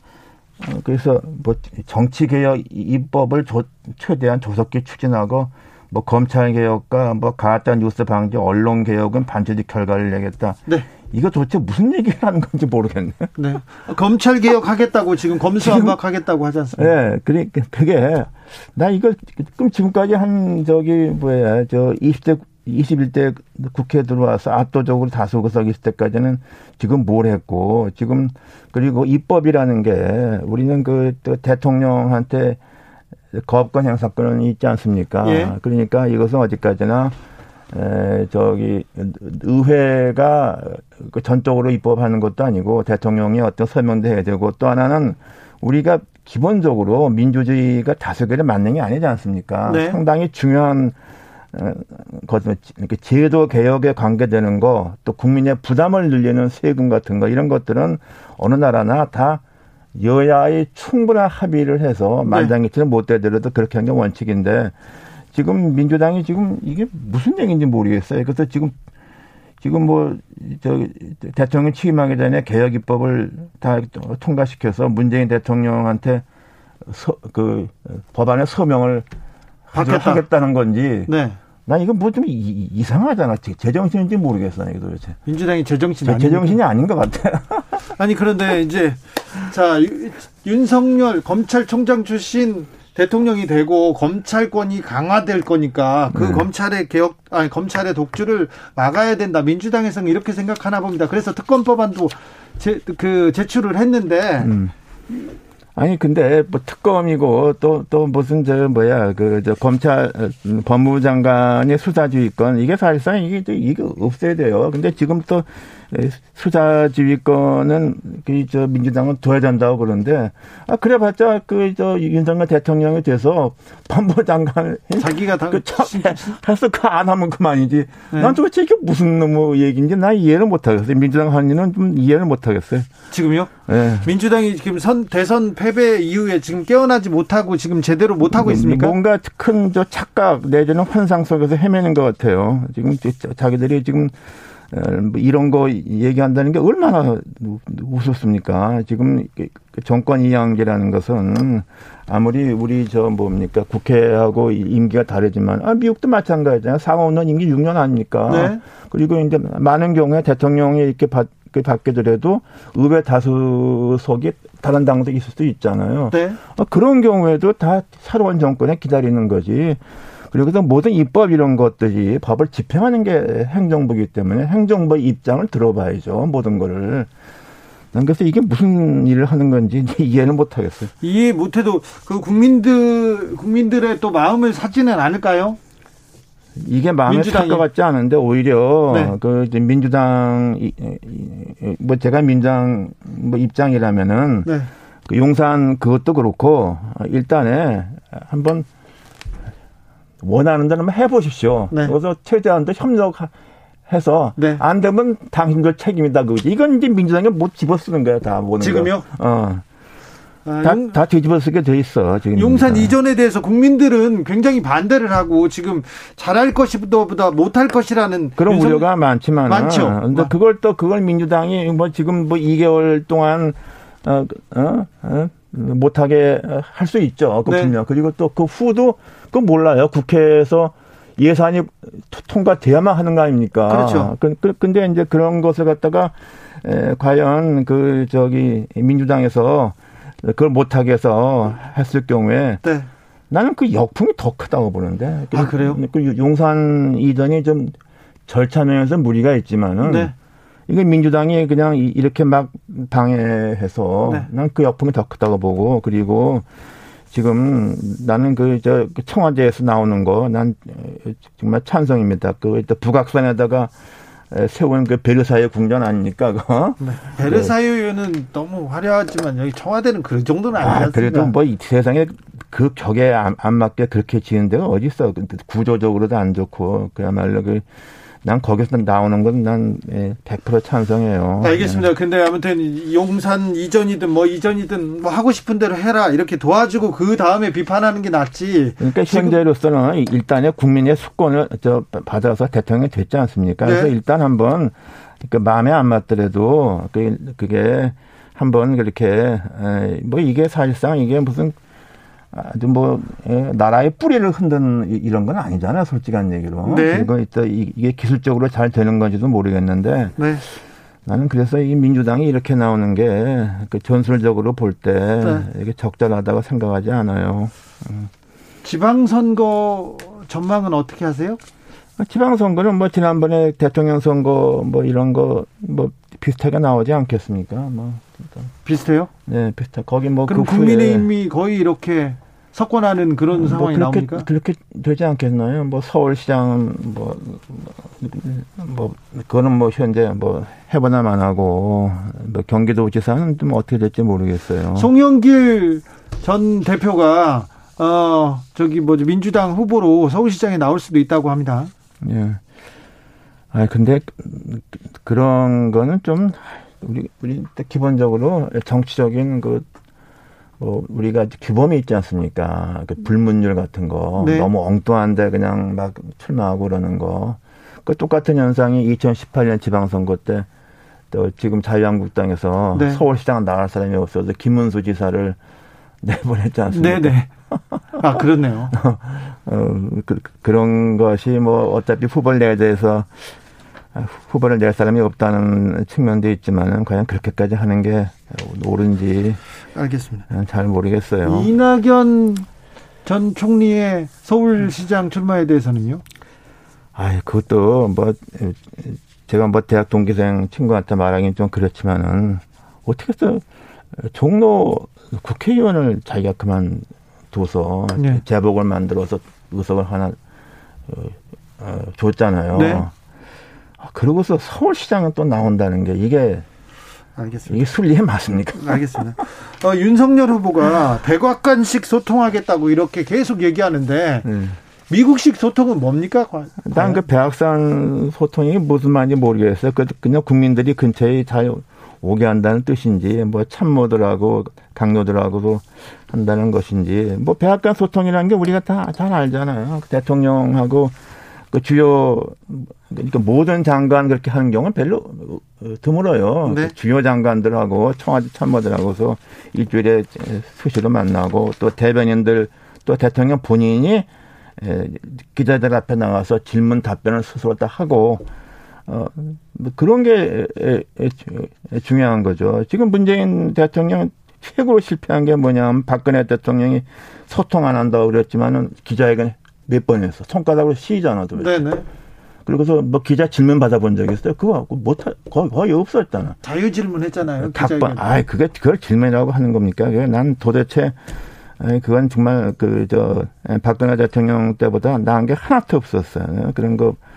에, 근데 또 이제 제가 좀 갖고 있는 좀 걱정 같은 것은 윤석열 대통령 식의 기자들과 질문 답변이 과연 어떻게 될 것인가 좀 잘 모르겠어요. 그, 그러니까요. 어, 그럼 어떤 형태가 될지 네.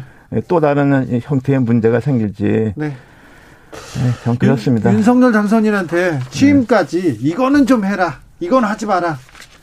아, 아니 취임까지 제일 중요한 게 자기 정부를 이끌어가는 게 구성 아닙니까? 그 네. 인사를 잘해야 된다고요. 그거 외에는 그- 그 제가 저 정권을 인수받기 위해서 그야말로 영어로 하면 키포스트 그건 인사할 때 빨리빨리 그 저기 지명을 해야 돼요. 지명해서 네. 어, 그 사람은 나중에 어, 국회에서 무슨 뭐 다른 게 있으면 모르지만 그 사람이 또 인수 과정부터 그 전 정권에서 그거를 해야만 정부가 그- 그 순조롭게 스타트를 하죠. 네.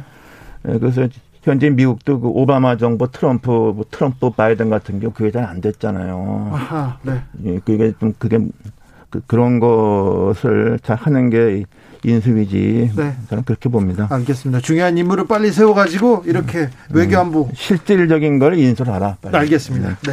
지금까지 이상돈 교수였습니다. 감사합니다. 네. 정치 피로, 사건 사고로 인한 피로, 고달픈 일상에서 오는 피로. 오늘 시사하셨습니까? 경험해 보세요. 들은 날과 안 들은 날의 차이. 여러분의 피로를 날려줄 저녁 한 끼 시사. 추진우 라이브.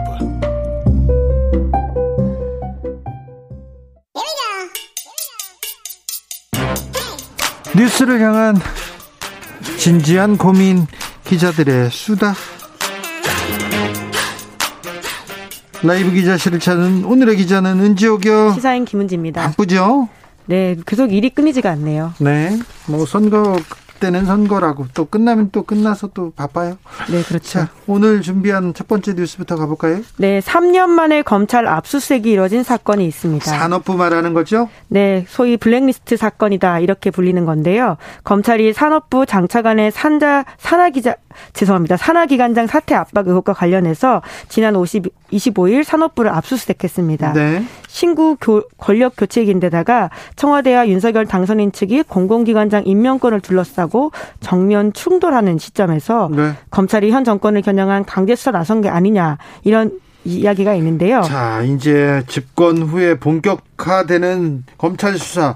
어, 이게 시험대가 될 것이다. 이렇게 생각해서 서울 진- 동부지검에 관심이 많습니다. 네, 그렇습니다. 서울 동부지검 형사 6부는 정부 세종청사 산업부의 검사 수사관들을 보내서 원전 관련 부서를 압수수색했는데요.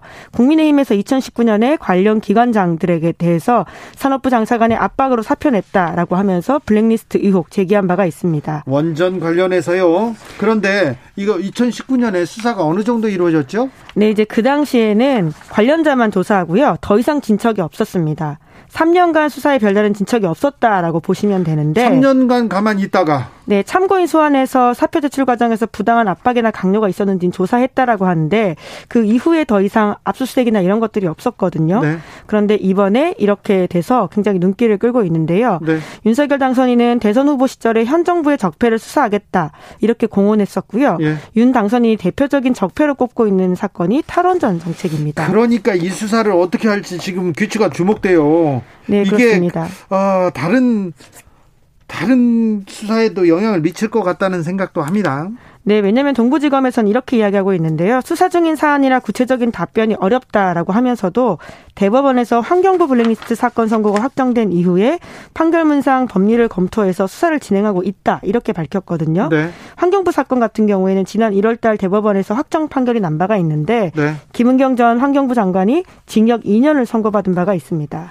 그때 당시에 동부지검에서 수사했습니다. 동부지검에서 주진우 부장 검사가 수사를 했는데 아니 정무 정책적 판단인데 이 부분을 가지고 어, 수사를 하는 게 맞느냐 법원에 사법부한테 이걸 정책적 판단을 넘겨주는 게 맞느냐 말이 많았었는데 아무튼 김은경 전 장관은 징역 2년이 네, 나왔습니다. 결과적으로 유죄가 선고되긴 했습니다. 그래서 어 이제 윤석열 정부에서 지금 있는 전 정권 사람들을 내보낼 때 굉장히 곤란해졌다 이런 얘기도 있는데요.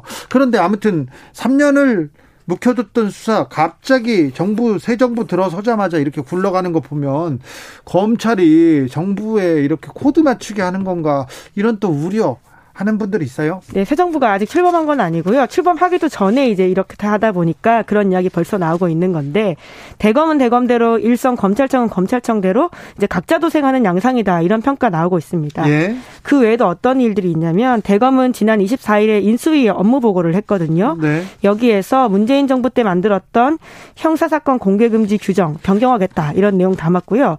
또한 서울 남부지검 증권범죄 합수단을 부활시키겠다 이런 내용도 넣었습니다. 네. 다 일정 부분 문재인 정부에서 검찰 개혁이라는 이유로 바꿨던 것들인데 다시 좀 돌리겠다라는 내용이 있는 거죠. 네. 증권 범죄 합수단 부활합니다. 증권 범죄는 잡아야죠. 어떻게 되는지 검찰이 상당 기간 뉴스를 어, 드리블할 가능성이 크기 때문에 한번 저희가 유심히 지켜보고 있겠습니다. 다음 뉴스 만나볼까요? 네, 공수처의 검사 1호 기소 사건의 변호인이 주목받고 있습니다. 네, 이정미 전 헌법재판관이죠. 네, 탄핵 심판 주문을 읽은 인사이기 때문에 유명한데요. 네, 박근혜를 2017년 탄핵한다. 3월 10일 네. 네, 기억하시죠? 예. 그때 또 아침 출근길에 헤어를 머리에 말고 나서 눈길을 끌기도 했었는데 이분이 어, 헌재를 나와서는 뭐 하고 계셨어요? 네, 나와서 그 탄핵 결정 직후에 퇴임을 했습니다. 네. 2017년 3월 13일 퇴임을 했는데 이후에는 고려대에서 석자 교수를 있었고요. 그런데 헌재 퇴임 2년 만에 변호사 활동을 시작했습니다. 변호사를 하시더라고요. 네, 법무법인 로고스에서 상임 고문 변호사로 근무를 했는데 네. 이번에 이제 사건까지 맡게 됐다 이렇게 알려진 거죠. 예, 공수처 사건은 어떻게 맡게 된 겁니까? 예, 이 사건은 주진우 라이브에서도 여러 차례 전해드린 바가 있는데 공수처가 처음으로 기소한 검사 사건입니다. 스폰 서 검사 사건으로 이미 유죄 선고받은 바가 있는 김영준, 김영준. 전 예, 부장검사죠. 근데 검찰이 혐의에서 빼준 내용이 있었는데 그걸 공수처가 추가 기소한 거거든요. 예. 뿐만 아니라 그 해당 뇌물을 공여했다라고 지목된 또 다른 검사 출신 변호사도 기소했고요. 네. 이에 대해서 이정미 전 재판관은 한겨레와의 통화에서 선임 이유를 이렇게 밝혔습니다. 지난해 말 같은 교회에 다니는 김 전 부장 검사가 부탁해서 변호인으로 선임됐다. 일단 로, 로고스라는 법무법인이 이 기독교 이렇게 신자들이 모여가지고 굉장히 덕실한 분들이 몰려 있는 그런 로펌입니다. 네, 그리고 이제 우선은 공수처 수사 단계까지 변호인으로 선임된 상태인데 향후에 재판 과정에서 변호인으로 일할지는 정해지지 않았다라고 밝히면서도 증거를 좀 보니까 공수처 기소가 좀 부족한 게 있다 이렇게 주장했다라고 합니다. 네. 뿐만 아니라 이 모두 변호인 8명이 등록돼 있다. 이렇게 한겨레 신문이 보도하고 있는데요. 김영준 전 부장검사의 대, 변호인 8명이요? 네, 법무법인도 세 군데입니다. 네. 말씀드린 로고스에서 3명, 그 법무법인 동인에서 3명, 법무법인 평산에서 2명 이렇게 선임됐다라고 하는데요. 동인 법무법인 동인에서 갔으면 이 공수처에 또 마, 맞춤형인데. 네. 맞습니다. 동인은 여운국 공수차장이 공수처에 오기 전에 변호사로 활동했던 곳이기 때문에 그런 의심을 받고 있기도 합니다. 그러네요. 자, 이 정미 변호사죠. 변호사는 공수처장 후보로도 이름이 오르내린 사람인데 공수처 관련 사건에서 변호사를 맡네요. 네, 물론 이제 정식은 아니고요. 언론 보도에 이야기가 나온 바가 있습니다. 왜냐하면 2020년 초창기에는 공수처 설립 준비단 자문위원회에서 여성 법조인을 초대 처장으로 임명해야 된다 이런 의견이 나온 적이 있거든요. 그래서 김영란 전 대법관과 이정미 전 헌법재판관이 거론된 바가 있는데 하지만 그 당시에 이제 그렇게 거론이 되자 언론과 인터뷰에서 공식적으로 제안받은 적도 없고 현직에서 떠난 지 오래라 적절하지 않다 이렇게 고사한 바가 있다고 합니다. 네. 공수처 사건 재판 어떻게 되는지 저희가 계속해서 팔로업이라고 하죠. 기자들은 근데 계속해서 저희가 쳐다보고 취재하다가 다시 말씀드리겠습니다. 여기까지 할까요? 네, 감사합니다. 소리 바람님께서 주진우 라이브의 보물 김은지 기자 이렇게 얘기했습니다. 그렇습니다. 네. 기자들의 수다 시사인 김은지 기자와 함께했습니다. 감사합니다. 네, 감사합니다. 교통정보센터 다녀오겠습니다. 오수미 씨.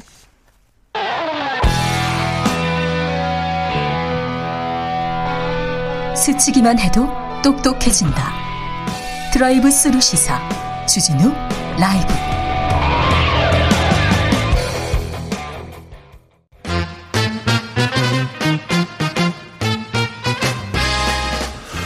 정치권 뉴스와 화제 그리고 앞으로 다가올 지방선거 민심은 어떻게 보고 있을까요? 집중 분석해 보겠습니다. 여론과 민심.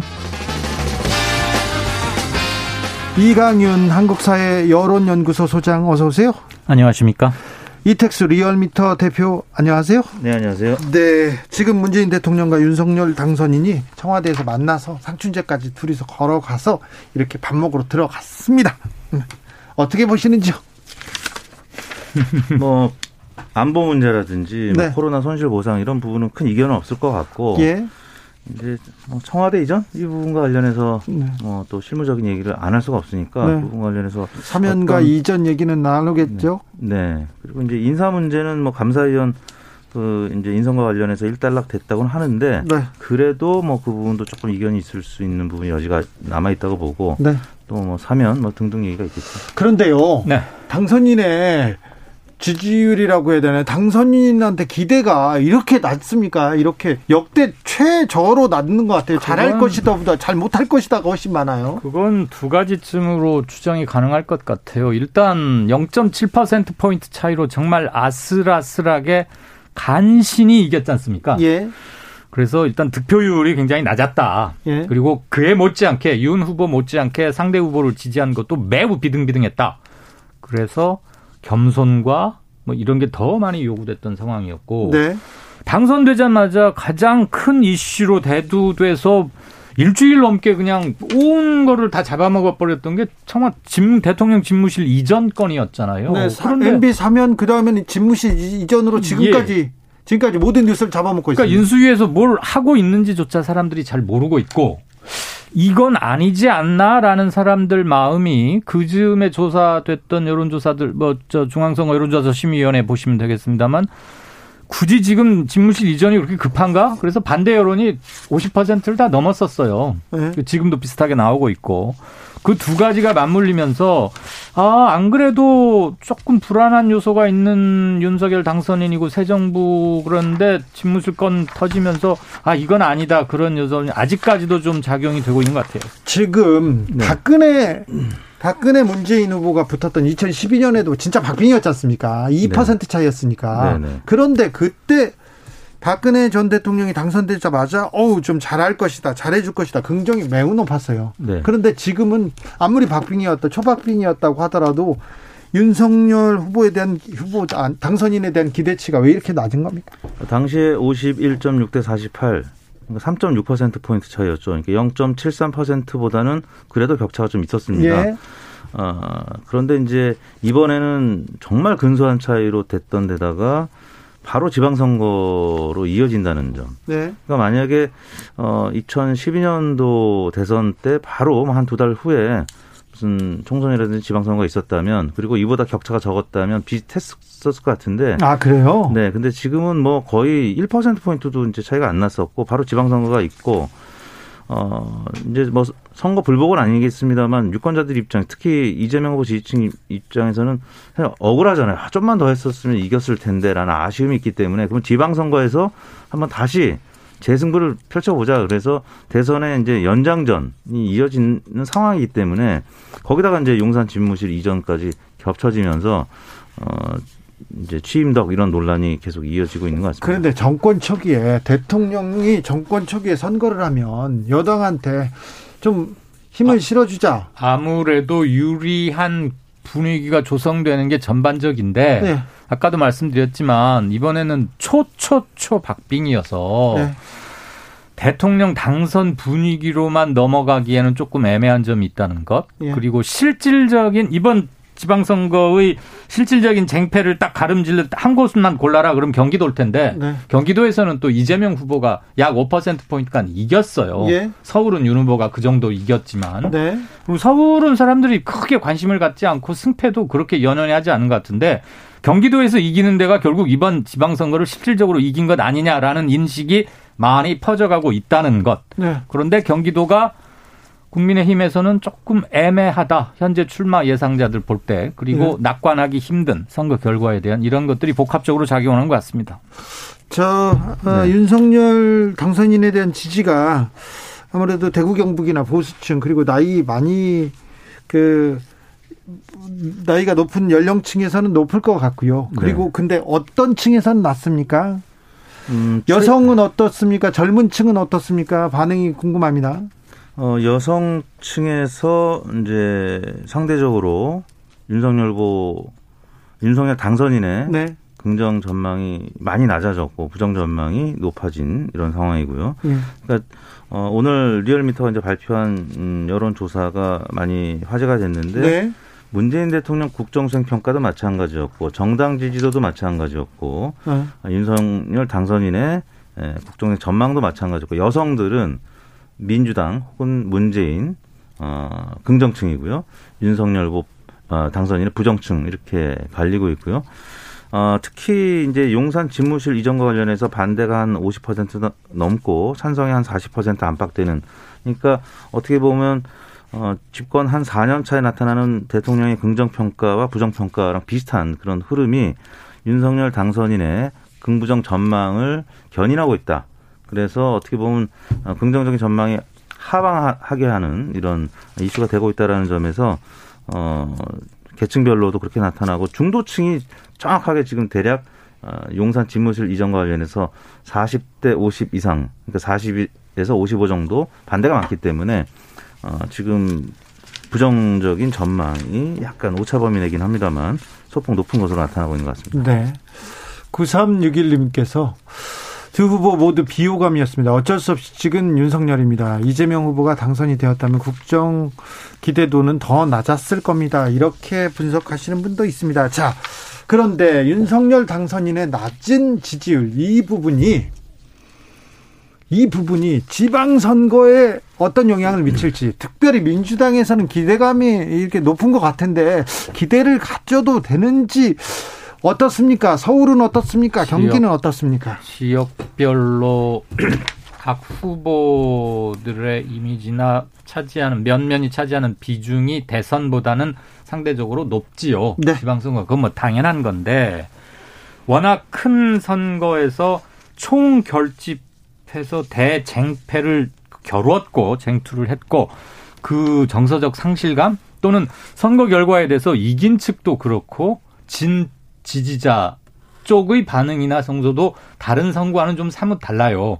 뭐 불복을 하거나 그런 건 아닌데 네? 매우 아쉬운 점이 있고 향후 정치 역학이 어떻게 그러면 구성될까? 이 제목에서 뭘 어떻게 해야 균형을 좀 찾을 수 있을까? 만약에 지방선거를 놓치면은 쭉 밀려버리는 거 아닌가? 그렇죠. 밀물처럼 한꺼번에 네. 그거에 대한 전략적 판단들도 좀 하시리라고 봅니다.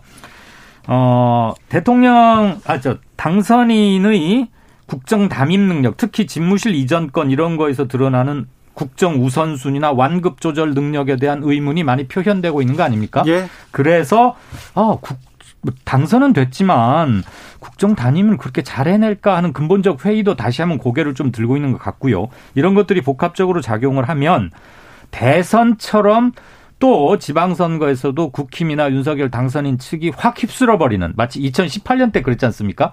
그렇게는 안 되리라고 보는 게 훨씬 많은 것 같습니다. 그 지난 음, 대선을 어, 대선 득표를 지역별로 따져보면 광역단체장 선거에서 총 17개인데 네. 국민의힘이 10개를 가져가고 민주당이 7개를 가져가는 것으로 어 3월 이제 10일자 여러 매체에서 보도가 나왔죠.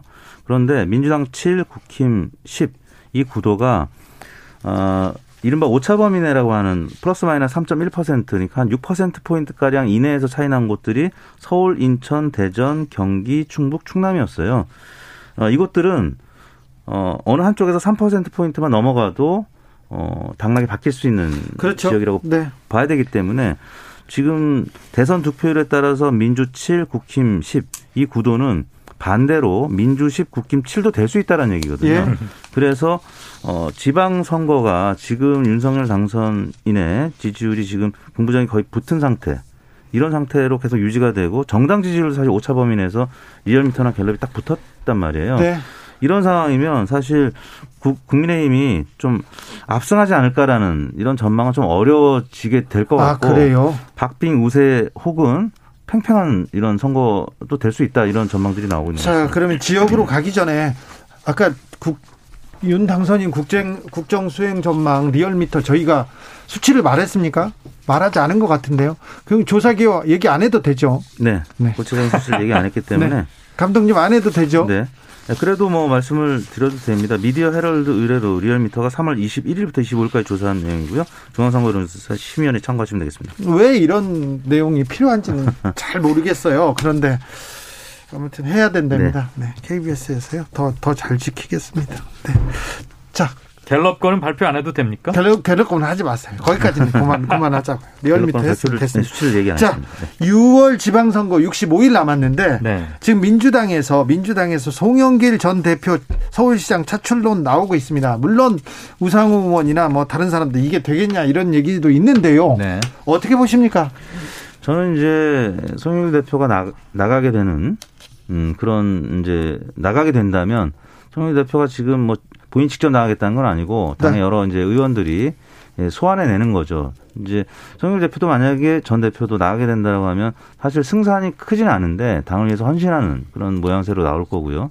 만약에 에, 나오게 되면 다른 지역 네. 어, 경기라든지 다른 지역에 에, 이 나오는 후보들 이게 꼭 광역뿐만 아니더라도 기초단체장 또 어, 시의원, 도의원, 구의원들을 견인해 줄 수 있는 어떤 파이팅을 위한 어떤 그런 차원의 에, 뭐 출마의 의미도 있다고 봅니다. 소장님 민주당에서 네. 지금 국민의힘 서울시장 후보는 거의 오세훈 현 시장으로 거의 이렇게 그, 렇게 가겠죠. 자 민주당에서 가장 경쟁력 있는 서울시장 후보는 누굽니까? 참 누가 어려운데요. 나오면 해볼 만합니까? 저는 박주민 의원의 그 파이팅 또는 특유의 헌신성 예. 보이지 않는 곳에서 일을 하는 그런 것들이 먹힐 수 있지 않을까 싶은데 이 아쉽게도 이번 지선 특히 서울시장 선거가 개인의 역량이나 자질이나 평소 해온 것들만 가지고 겨루는 그런 분위기는 조금 아닌 것 같아요. 그러기엔 너무 정치석을 강하게 띄고 있는 것 같고 그 송영길 등판론에 대해서 저는 야구로 치면 이런 비유를 하고 싶습니다.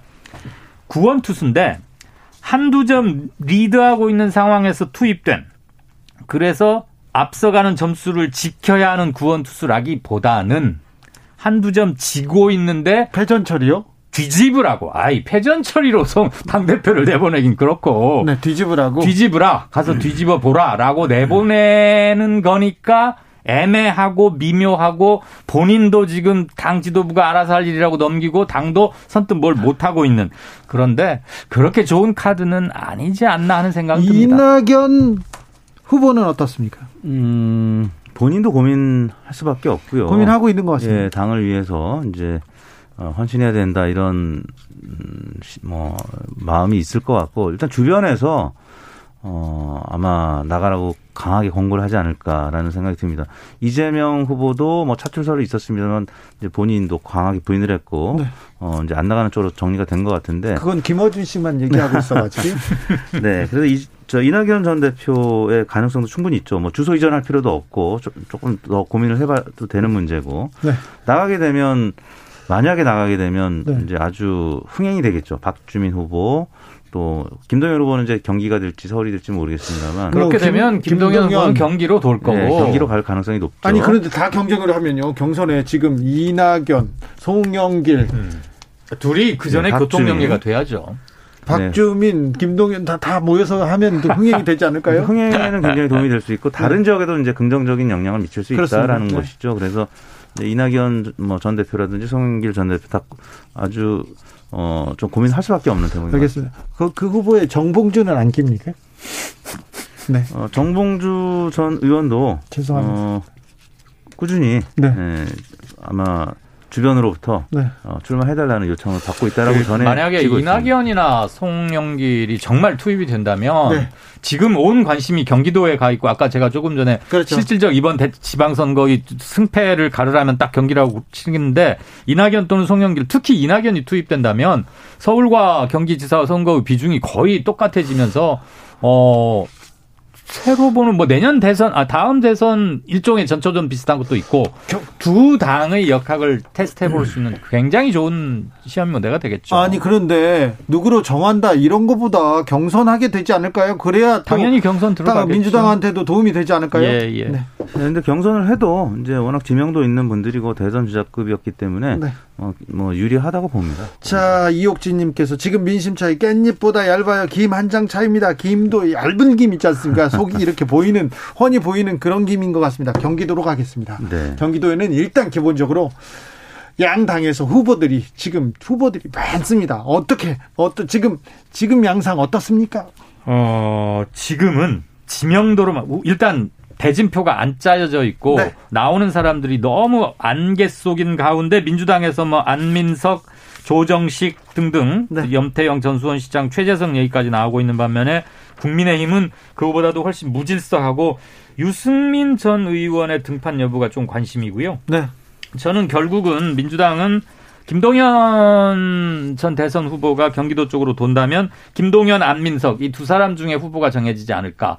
근데 김동연이 후보가 되려면은 당에서 무슨 전략적 또는 뭐 가점, 정치적 배려가 있지 않고선 조금 어렵다는 생각도 조금 들고요. 그렇죠. 경선에서 이 경선에서 민주 안민석 5선을 이기기란 쉽지 않죠. 네. 그, 그에 반해서 저쪽에서 유승민이 어떤 식으로든 후보 물망에 강력히 부상한다면 민주당 측에서도 모종의 전략적, 정치적 판단을 해야 할 필요가 더 커지는 게 아닌가. 전략적 판단보다 민주당은 당원들이 정치적으로 다 또 판단을 하겠죠. 그거죠. 그런데 근데 그거를 컨트롤하기가 쉽지 않은 상황이기 일단 때문에. 경선에서는 현 현역 5선 안민석을 따돌리기 쉽지 않다. 네. 네. 네, 그 당심에서는 안민석 의원이 음, 앞설 가능성이 높고 이제 민심에서는 김동연 전 후보가 전 장 어, 부총리가 어, 지지율이 높을 가능성이 있죠. 왜냐하면 네. 대선 끝까지 주목을 받았던 네. 분이기 때문에 그리고 지금도 주요 매체에서 오늘도 여러 방송에서 나와서 인터뷰를 하더라고요. 이제부터 더 적극적으로 움직일 것 네, 같습니다. 네, 이번 주부터. 민심과 당심 50% 섞여서 하게 된다면 네. 어, 꽤 이제 흥행이 될 수 있는 카드고 경기도는 이재명 후보가 앞섰던 네. 5.3% 포인트가 앞섰던 지역이기 때문에 어, 민주당은 좀 해볼 만한 이택수 대표님 국민의힘에선 누가 유력합니까? 이제 유승민 전 대표 주변에서는 강력하게 나가라 이런 권고를 하고 있는데 아직 유승민 후보는 뭐 얘기하지 않고 있고 근데 이제 유승민 전 대표가 어, 건강상의 이유로 조금 쉬어야 되는 상황이 아니겠느냐라는 뭐 이야기들도 전해지고요. 그래서 네. 본인의 그 의중이 아직 결정이 안 근데 됐다. 차기 대선을 생각하면 유승민 의원은 놓치기는 힘든 카드일 겁니다. 그리고 또 하나 네. 민주당에서 이재명 후보가 5%포인트가량 이겼는데 그게 이재명이어서 이겼느냐 민주당 후보여서 이겼느냐 네. 저는 전자라고 생각하거든요. 예. 그러면 경기지사 후보로 민주당에 누가 결정되든 이재명이 윤석열을 5%포인트가량 이겼기 때문에 지사 선거에서도 꽤 이기지 않을까라는 건 속단일 수 있다. 그렇죠. 쉽지 않죠. 아무튼 근데 이번 지방선거에서 이재명 후보 이재명의 역할은 엄청날 거기 때문에 어, 전면에 나와서 뛰기는 할 겁니다. 근데 네. 자 호남에서 민주당이 얼마나 개혁적인 사람들을 공천하느냐에 따라서 또 판도는 바뀔 텐데요. 지- 그 관심은 또 대구로 가 있습니다. 대구는요? 대구는 지금 이제 여론조사 지금 발표된 거 보면 홍준표 후보가 좀 앞서가고 있고 여론조사는? 네 김재원 음, 후보가 이제 뒤를 잇고 있고 권영진이 3위입니까? 네, 권영진 후보가 이제 그 뒤를 현역인데? 네 지금 이제 워낙 어, 지자체장은 사실 언론의 인용도가 많이 떨어집니다. 네. 현역 지자체장은 예. 어, 그런데 이제 홍준표 김재원 두 어, 인물은 워낙 언론에 많이 나왔고 나오고 아, 그리고 있고 또 네, 굉장히 또 상어 이빨, 네네. 상어 이빨들 아닙니까? 근데 홍- 홍준표 이제 전 대표 같은 경우는 이제 이 감점 문제 네. 25%냐 뭐 혹은 뭐 10%나 15%줄 것이냐 공관위의 결정이 아직 남아 있는 것 같은데요. 그 부분에 따라서 홍준표, 김재원 이 양강 구도가 될지 아니면 지금처럼 1, 2, 3위 뭐 이렇게 어, 어 될지 그리고 또 하나는 유영아 변호사가 유영아는요. 네, 박신. 박근혜 전 대통령이 정서적 좀 일말에 뭐 안쓰럽달까 또는 애잔함 같은 차원에서 대구 시민들이 아이고 안쓰러라고 말씀하시는 것 같긴 한데 막상 선거전으로 들어가면 그게 득표의 동력으로 전환이 될까 또는 정치 동력으로 전환이 될까 저는 이거는 조금 좀 미지수 의문부호가 따라간다고 생각합니다. 지금까지는 큰 영향을 미치지 못했더라도 그래도 대구 정도는 어 박근혜 전 대통령한테 줘야 되는 거 아니야? 이런 또 그렇게 되면 네. 표가 분산이 되잖아요. 네. 이를테면 유영아 변호사를 저기 한다고 합시다. 유, 네. 유 변호사가 출마를 했는데 국민의힘 후보로는 안 된다. 그래서 뭐 독자 출마를 한다. 그런 표가 분산되기 때문에 박근혜의 표의 위력을 당선으로 실감하기는 조금 어렵지 않냐 이거죠. 과거 이제 유영아 변호사 같은 경우는 선거를 아마 치러본 경험이 많지는 않, 않지만 네. 어, 경선 혹은 단계에서 이제 여론조사에 포함이 됐었을 때 아직까지는 이제 이 선거에 있어서의 인지도는 높지 않았던 네, 네, 네. 어, 그런 부분이 있어서 지지도가 많이 나오지는 않았었습니다. 더군다나 어, 박근혜 예, 전 대통령이 적극적으로 지지 의사를 뭔가 밝히지 않는다라고 하면 네. 예, 지지율이 초반에 아주 높은 뭐 이런 지지율이 나올 수 있을까 이런 이제 회의적인 시각들이 조금 맞습니다. 더 많은 것 또, 네, 같습니다. 직접 합법을 또 피하기 때문에 네. 유영아를 찍어달라, 유영아를 뭘 해달라 이러기는 또 어려워서요. 대구는 또 어떻게 될지 좀 어, 저희가 또 네. 자세히 또 살펴보겠습니다. 왜 부산은요, 울산은요, 경남은요, 경북은요 다 따져봐야 되는데 그건 다음 시간에 하겠습니다. 이강윤 소장님, 이택수 대표님 오늘도 감사합니다. 네, 감사합니다. 고맙습니다. 7925님께서 선수들은 좋은데 김웅룡 같은 감독이 없어요. 민주당이 말입니다. 이런 의견 주셨습니다. 주진우 라이브 여기서 마칠까요? 네, 오늘 돌발 퀴즈의 정답은 윌 스미스였습니다. 윌 스미스. 뺨을 어우터. 네, 부인을 어우터. 저는 내일 오후 5시 5분에 돌아오겠습니다. 지금까지 주진우였습니다.